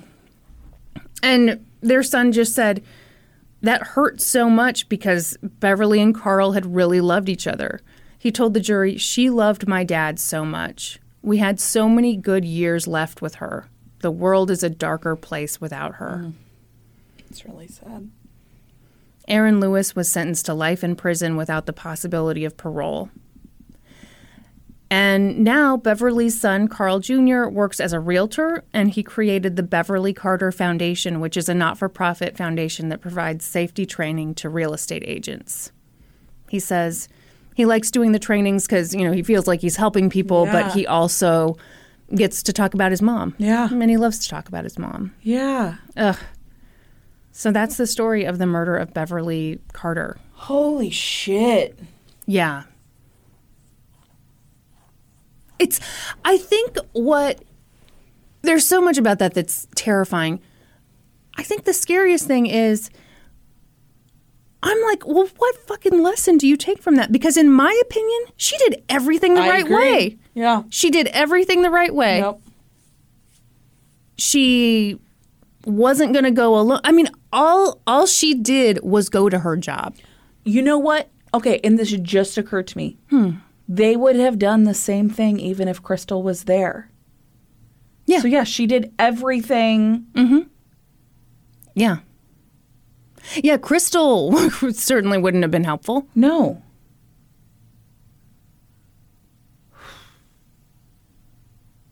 Ugh. Fudge buckets. I know. I hate that one. And I hate him. He can kiss my ass. His defense was so fucking stupid. Yeah. Represent myself. Sir, this is a court of law. what are you gonna wear? A hoodie? He thought he was pretty smart. Yeah, obviously. Mm-hmm. Oh. Thanks for that one. you told you told it very well. I was on the edge of my seat the entire time. Well, thank you. I hope I did it justice. Yeah. That, it was just there was a lot going on there and I had to leave stuff out and Yeah. part of it was like some of the bullshit he said. It's like, mm, No, I don't care about all the all yeah. I don't care yeah. about all the details about like, oh yeah, we were in some sex thing. No, Yeah. you weren't. No, you weren't. No, you weren't. Mm-mm. Brandi. Yes. Okay, I'm very excited. We just talked off air, you know, that, and that's when we like put our hands, Mm-hmm. Hands over the mic, yeah, yeah. and you guys can't hear us. Yes. We have something important to say before we get to the questions Before we from get the to Discord. the questions in the Discord, we have a very important shout out to give. I'm so excited. Congratulations to Erica and Michael on your engagement. We're so excited for you. So they've been longtime listeners. I'm- Yes. I'm so excited for them. It's so I cool. know, I'm so excited. Congratulations to you both. Is it weird that I'm so excited for them? I am really excited for them. And Erica, I hope you said yes because this is super awkward if you didn't. Yeah, we are making a leap. you designed your ring, so, I mean, we, I'm, we're, we're told assuming that you were going to say yes, but you just didn't know when it was happening. So I hope it was amazing. I'm sure it was. And congratulations. And if you said no, Best boy, is this awkward. Yeah, this is super awkward if you said no. And I'm sure that you guys are having some deep conversations about like where to go from here. Hopefully June is okay. I was just gonna say pet June for me. Everyone, they have a really cute dog. The dog looks so much like Peanut did as a puppy. Sometimes I get Yeah. emotional looking at the Yeah. picture. Such a cutie pie. Anyway, okay, now to the questions from the Discord. But how do they get into this Discord, Brandi? Oh, all you have to do to get into our Discord is join our Patreon at the $5 level or higher. And then you can get in here. It's like a little chat room with mm-hmm. all your other LGTC BFFs. You can talk about whatever you want. Within reason. You know, and nothing creepy. Well, we do talk about murders and all kinds of. Well, uh, pre- there's pretty much anything. You can talk about anything. It's fine. oh my God. I'm going to confess something cringy. I'm ready. And it's all because Rude to Include asked Are either of you into journaling or bullet journals? If so, do you have any favorite pages or ideas? Okay. You're a big journaler. I'm a big journaler, but I've started doing something. I told Norm if anyone got a hold of my planner, I would probably die of embarrassment because, like, I've always been big on, you know, my to do list. Always mm-hmm. a to do list Yeah. f- from since I was, you know, yay high, Knee high to a grasshopper. That's what that's a say. Recently, I have started doing not just to do lists, but how to feel lists. Like at the beginning of the day, I think of three words of like how I want to feel today. Oh. I know it's so cheesy, but honestly, Is it working? It really, really helps. Where'd you hear that idea? I don't know, but I really doubt you I came up with it. I doubt it. It doesn't seem like Heard some- it here first, guys. Kristin invented this. She totally invented it. everyone I'm a genius. but it has it has seriously been so helpful because I had noticed that my anxiety would peak during certain days of the week Uh-huh. and so it's really helpful to like Tuesday morning be like I want to feel calm and happy Yeah. and you know whatever. yeah. Anyway, I recommend it. That's cool. Yes. Also forces me to relax a little bit because I'm like, "Oh, hey, Hey, it's I- in the journal. I have to watch 12 episodes of Survivor today because I said I needed to feel relaxed today. and this is where I get my relaxation. Mm-hmm. I love that. I think that's great. Thank you. It is very cool. I don't think I said that. What? Bob Moss for Life asks, "Have you guys really not hugged each other during this pandemic?" We really have not. we really haven't. We really have not. Until just now, when we have gotten our vaccines, we have we've even worn masks in, around each other. Yeah. and- yeah. Well, and for a long time, we didn't even record in, person, same place. yeah. Yeah, we've just started going maskless just Yeah. because, you know, I think we're both still pretty Yeah. locked down. Um, And we've gone through some major life events I without know. being able to hug each other. yeah. Yeah. It's still weird to me to think about, like, I haven't seen London a ton. You know, Yeah. it's it's just been a weird time. It has. Yeah. Yeah, how weird is that? You had a baby and I couldn't hug you. Yeah. Ugh. Yeah. And all you ever want to do is put your hands all over me. So, like, that's so sad for you. And here I am looking more delicious every day. delicious. Why are you looking delicious? Those are your words. Chocolate all over Your words, yourself? not mine. I've got those two donuts just stacked on my boobs. Oh, everyone, by the way, you know what Brandi's favorite kind of donut is? Glazed. It's delicious. That's the plainest, most boring donut the most delicious No, donut. I mean all donuts are delicious. You know, everyone's beautiful. All donuts are delicious, but that is a lame donut to have as your favorite donut. what? this one's for you. Okay. Fierce Mama Llama wants to know I know you live in an older home. Have you looked up the records to see if people have died in it? Have I looked up the records? Oh my god.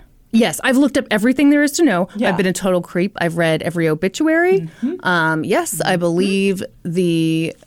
Well, I know, don't give out too many I, details. I don't want to give too many details because I don't know if there are creeps out there. Mm-hmm. Actually, I do know there are There are creeps out there, and so I'm going to keep the details to myself. but yeah, you know how weird I am. I, I looked it up immediately. Ooh, another one for you. Teeny tiny Jiffy Pop Bomb wants to know How's the giant quilt drawing rack working out for you? Oh my god, Is it everything you wished it could be? Everyone, let me tell you. When there is something that you have been wanting to purchase for two years, like a giant quilt drying rack, you just do it. You got to do it. I fucking love that thing. Brandi, I'm I'm serious. I love it. It is that thing has been used so much. And no longer am I worried about where will I dry this quilt? Do I have to put it on the treadmill? No, I have my quilt drying rack. the other day I was like asking my parents how it feels to be so old that their daughter bought three about drying rack? no, it's it's another old oh. person thing. The other day, my mom and I went shopping together. You know, it's the first time we've gone shopping in like forever, and I bought three, count them, three tablecloths. they were on sale. They look really nice. And so I asked my parents, how does it feel? Like, you're so old that your daughter is buying tablecloths and is excited about them. Brandi, let me tell you something. They were an Easter theme, but don't, don't really scream Easter, and therefore they were deeply discounted. Okay? So if you think I paid a lot of money for my new tablecloths, you're wrong. But it looks like I paid a lot of money for them. You know, I was thinking today when we were eating lunch, mm-hmm. Kristin must be skimming money off this podcast because this looks like one expensive tablecloth. I can see why you would think that. hmm You're gonna audit the books, aren't you? You're like this. Something's funky's going on here. Uh, Temple of Hymen wants to know, Brandi, do you watch the challenge and what season was your favorite? I already know Wes is your favorite player. Wes is one of my favorite players, and one time I followed him around the grocery store inadvertently. Oh bullshit! It was on it was purpose. completely inadvertently, and the whole time I was like, he's going to think I'm fucking following him. Because he's from Kansas City. He used to live in Mission. He used to have a like a smoothie shop in Mission. Is he that kind of freckly white guy? yeah, yeah. yeah. Okay, yeah. Okay, so I was at like my grocery store. Uh-huh. Yeah. So he came to you, Yeah, really? That's right. And he was there. And like we just happened to be doing the thing where you're going like the opposite mm-hmm. like way on an aisle, but then the mm-hmm. same direction. So we just like kept mm-hmm. crossing paths. And then I just had to start like looking down and then I was like pretending to be on my phone because he was just gonna think that I was following him. And then you oopsies fell into his cart, and Yeah. And then he loaded me into his Range Rover. It was fine. was he driving a Range Rover? Of course he was driving a Range Rover. See, Brandi, this is how I know you're a creep. You also knew you spotted his car. You were following him. I wasn't, I promise. Anyway, what trench coat were you wearing? the answer to this question is my favorite season. Mm-hmm. Okay, was the season, and I'm sorry, I don't know the name of the season, but it was the season where at the end the winner could choose to keep the whole award amount for themselves or share it with their partner. So it was mm-hmm. like a, you were part, you had a partner for the final challenge. Okay. but then whoever of that partnership finished first, they got to decide if they got to keep the money, the full amount of the money, or if they would share it with their partner who had to help them along the way to complete the challenge. and in previous seasons, was it that you always just got yeah, you the just money got the money, or you automatically Yeah. just split it with your partner if you had a partner. okay. Yeah. And so on this season, Johnny Bananas, who is my favorite challenge Mm-hmm. participant ever, he won. Mm-hmm. And Sarah was his partner. And she was like, I know Johnny Bananas is bad news, but I completely trust him. I know he'll split the money with me. Mm-hmm. Like she had double crossed him one time before, like way back on another season. And then at the end, he won and he did it faster. And so he kept the fucking money. He didn't give her a dime. Wow. Yeah. Yeah. And to my knowledge, I do not believe that Sarah has participated in another challenge after that. She was devastated. You know what I've heard? I've heard she never spoke another word again. you know what? As you were building up to that point, I was like, oh, okay. And he shared the money, and Brady like cried. No. No. It rocked your world. did. I thought for sure he would share the money. I was like, nobody's that cold. He couldn't have done it without her. You fucking kept the You money. don't know Johnny Bananas. fucking kept the money. Johnny Bananas. What are Brandi's you never been the doing? same. I haven't. Ooh. Erdna. Erdna. Erdna. I'm sorry. Uh-huh. I'm not sure that I'm pronouncing that correct. I'm sure you are. Wants to know what is something you don't want to go back to normal after the pandemic. I think social dis- distancing should just keep on keeping on. I don't need to be able to feel your breath on my neck in the grocery checkout line. Unless it's Wes. and then he's going to feel your breath. You know, I think right now I am so eager for everything to go back to normal. Yeah. But I'm like, bring it all on. yeah. Um. I just wouldn't mind if people just stayed the fuck back a little bit. Okay. Okay. Calm down. I've gotten very used to my large bubble.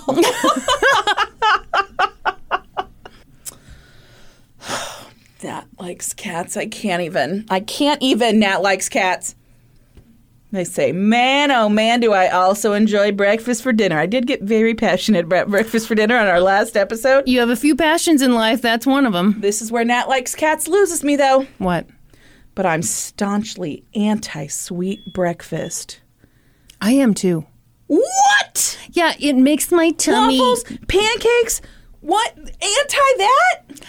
It's not that I'm anti that stuff. It's that like I've got to have an egg or something, some protein. Otherwise, I'm just gonna spew my guts up. I can't go running on sugar. Okay, here's my favorite breakfast, Okay. courtesy of the Big Biscuit, which is one of my favorite breakfast restaurants in the Kansas City area. Uh huh. It is called the Red, White, and Blue Waffle. Let me take you on a tour of what it is. Hey, have you ever Googled blue waffle? No, what is that? Is it something gross? is it something gross? I don't know. Do it. oh no! Is it bad? Oh, no, I'm scared. you should be. Scared. You'll want to do an image search. Okay, I'm just. Oh God! That's not real. Is that real? Probably not. I, well, I hope not. Yeah, the whole thing is is blue waffle STD. Is it real? Everyone, don't look that up at work. Anyway, let me tell you about my delicious red, white, and blue waffle. it is a Belgian waffle mm-hmm. with blueberries mixed in. Mm-hmm. Atop that are sliced strawberries and bananas heaped in the middle. And then in the edges, you know, where the where the creases in the sure, waffle are, sure. there's a dollop of whipped cream. Mm-hmm. And then there's a light dusting of powdered sugar mm-hmm. atop the entire plate. it's fucking delicious. I was gonna say, are you so hungry right now? the passion, my God, the passion.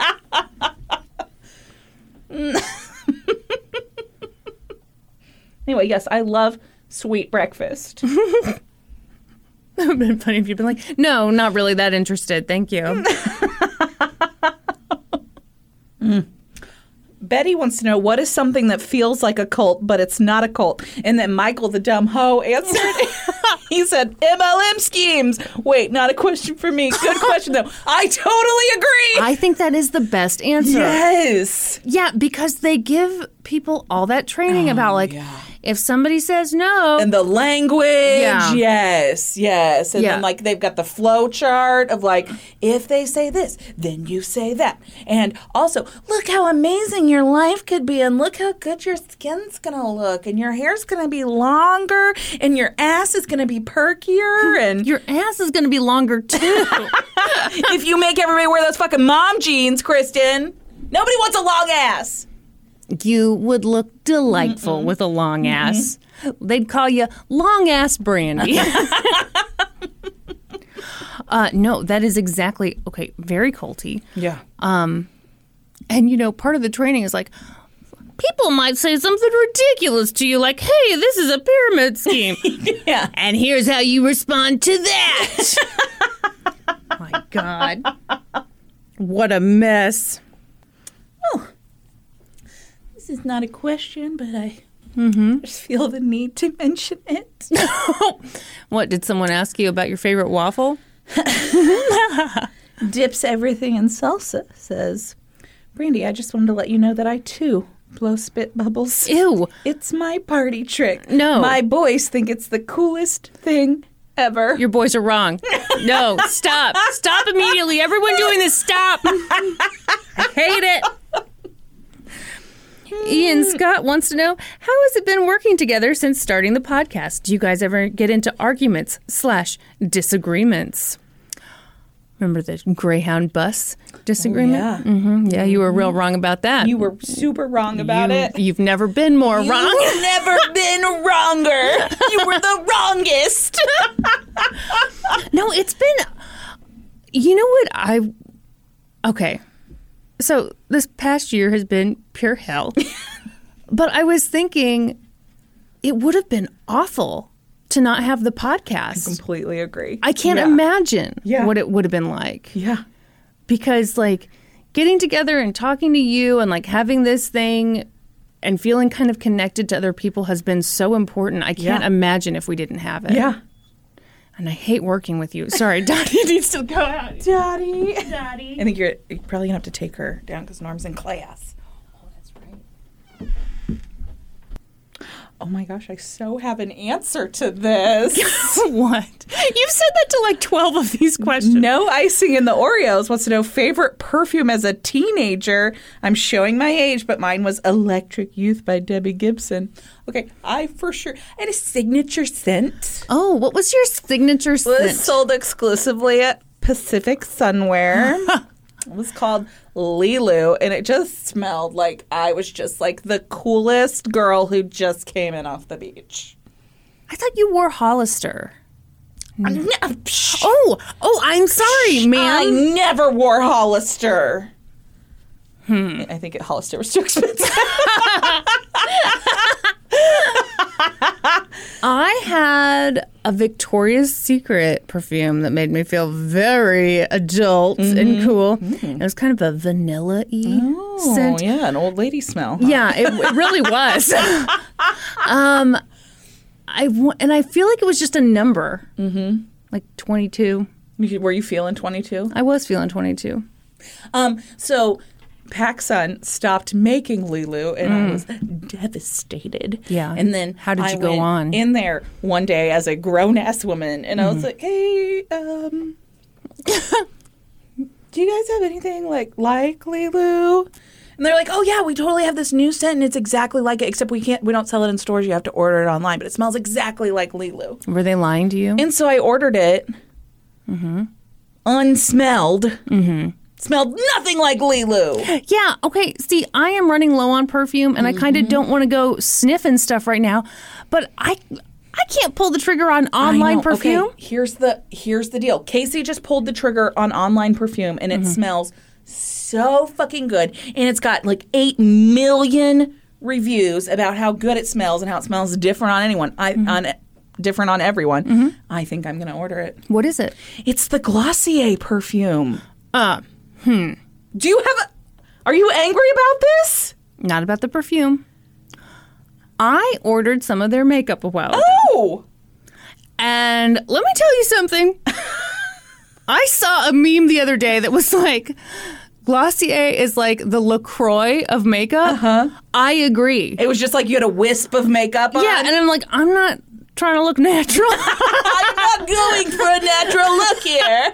I guess that's not really a comment on the products, it's a comment on me. but I was like, hmm. so what does the perfume smell like water or something? Like, What's It smells so good. really? Yeah, I think I'm gonna order it. Okay. Or maybe David. You also you are a perfume I connoisseur. Love, I love perfume. Mm-hmm. Well, I mean, I like you know, I'm in in what in bondage? What no, you? I'm in people's business, so I think my aroma, like, it can't be too strong, but then it also has to, like, I have to smell good. Mm-hmm. Yeah, there's like it's a it's a delicate line. it's a balance. Yeah, because you don't want to. You don't want me like in your business cutting your hair and having like this overwhelming like perfume smell coming off. No, I don't. Yeah. I also don't want you smelling like a blue waffle. but you know, so it is a balance between a blue waffle and Glossier perfume. anyway, uh, anyway, I was going to send a subliminal mes- message to David. Yeah, it's real subtle. David, David, David, it'd be a great Mother's Day or birthday present. Fist fuck raccoon. Did I ever tell you that story? no. we were going to okay it was like my mom and dad and Nor, norm and i we were going to some barbecue restaurant in north mm-hmm. carolina it was still when like you know gps's were Yeah. kind of newish and it literally the gps sounded like it was saying red white and blue fist fuck raccoon and so now every now and then you No, just you gotta- got to say it. Uh-huh. You just got to say it. And you know what i gotta do right now Supreme Court inductions. that's right what episode are we on you know, 171. You know. You know. Here we go. This week we are continuing to read your names and your favorite cookies. I'm so hungry. This is going to be terrible. Okay, do you want to do names or cookies? I'll do names. Bless you, child. Devin W. Underbaked M&M cookie. Oh my god. Nadine Wilkinson. Shortbread cookies. Morgan Ferguson. Chocolate chip. Sam. Girl Scout tag-along cookies. Chastity. Chocolate chip, but without the chocolate chips. That is a sugar cookie. Chastity? It's not because it's got It's- brown sugar in it. Oh my gosh. A sugar cookie has no brown sugar in it. Okay, okay, I stand corrected. It's a brown sugar cookie. I feel like a fool. Tiffany. Lemon shortbread cookie. That's amazing. Mm-hmm. Lisa Lomasny. Dutch windmill cookies. Kimberly Pilatovsky.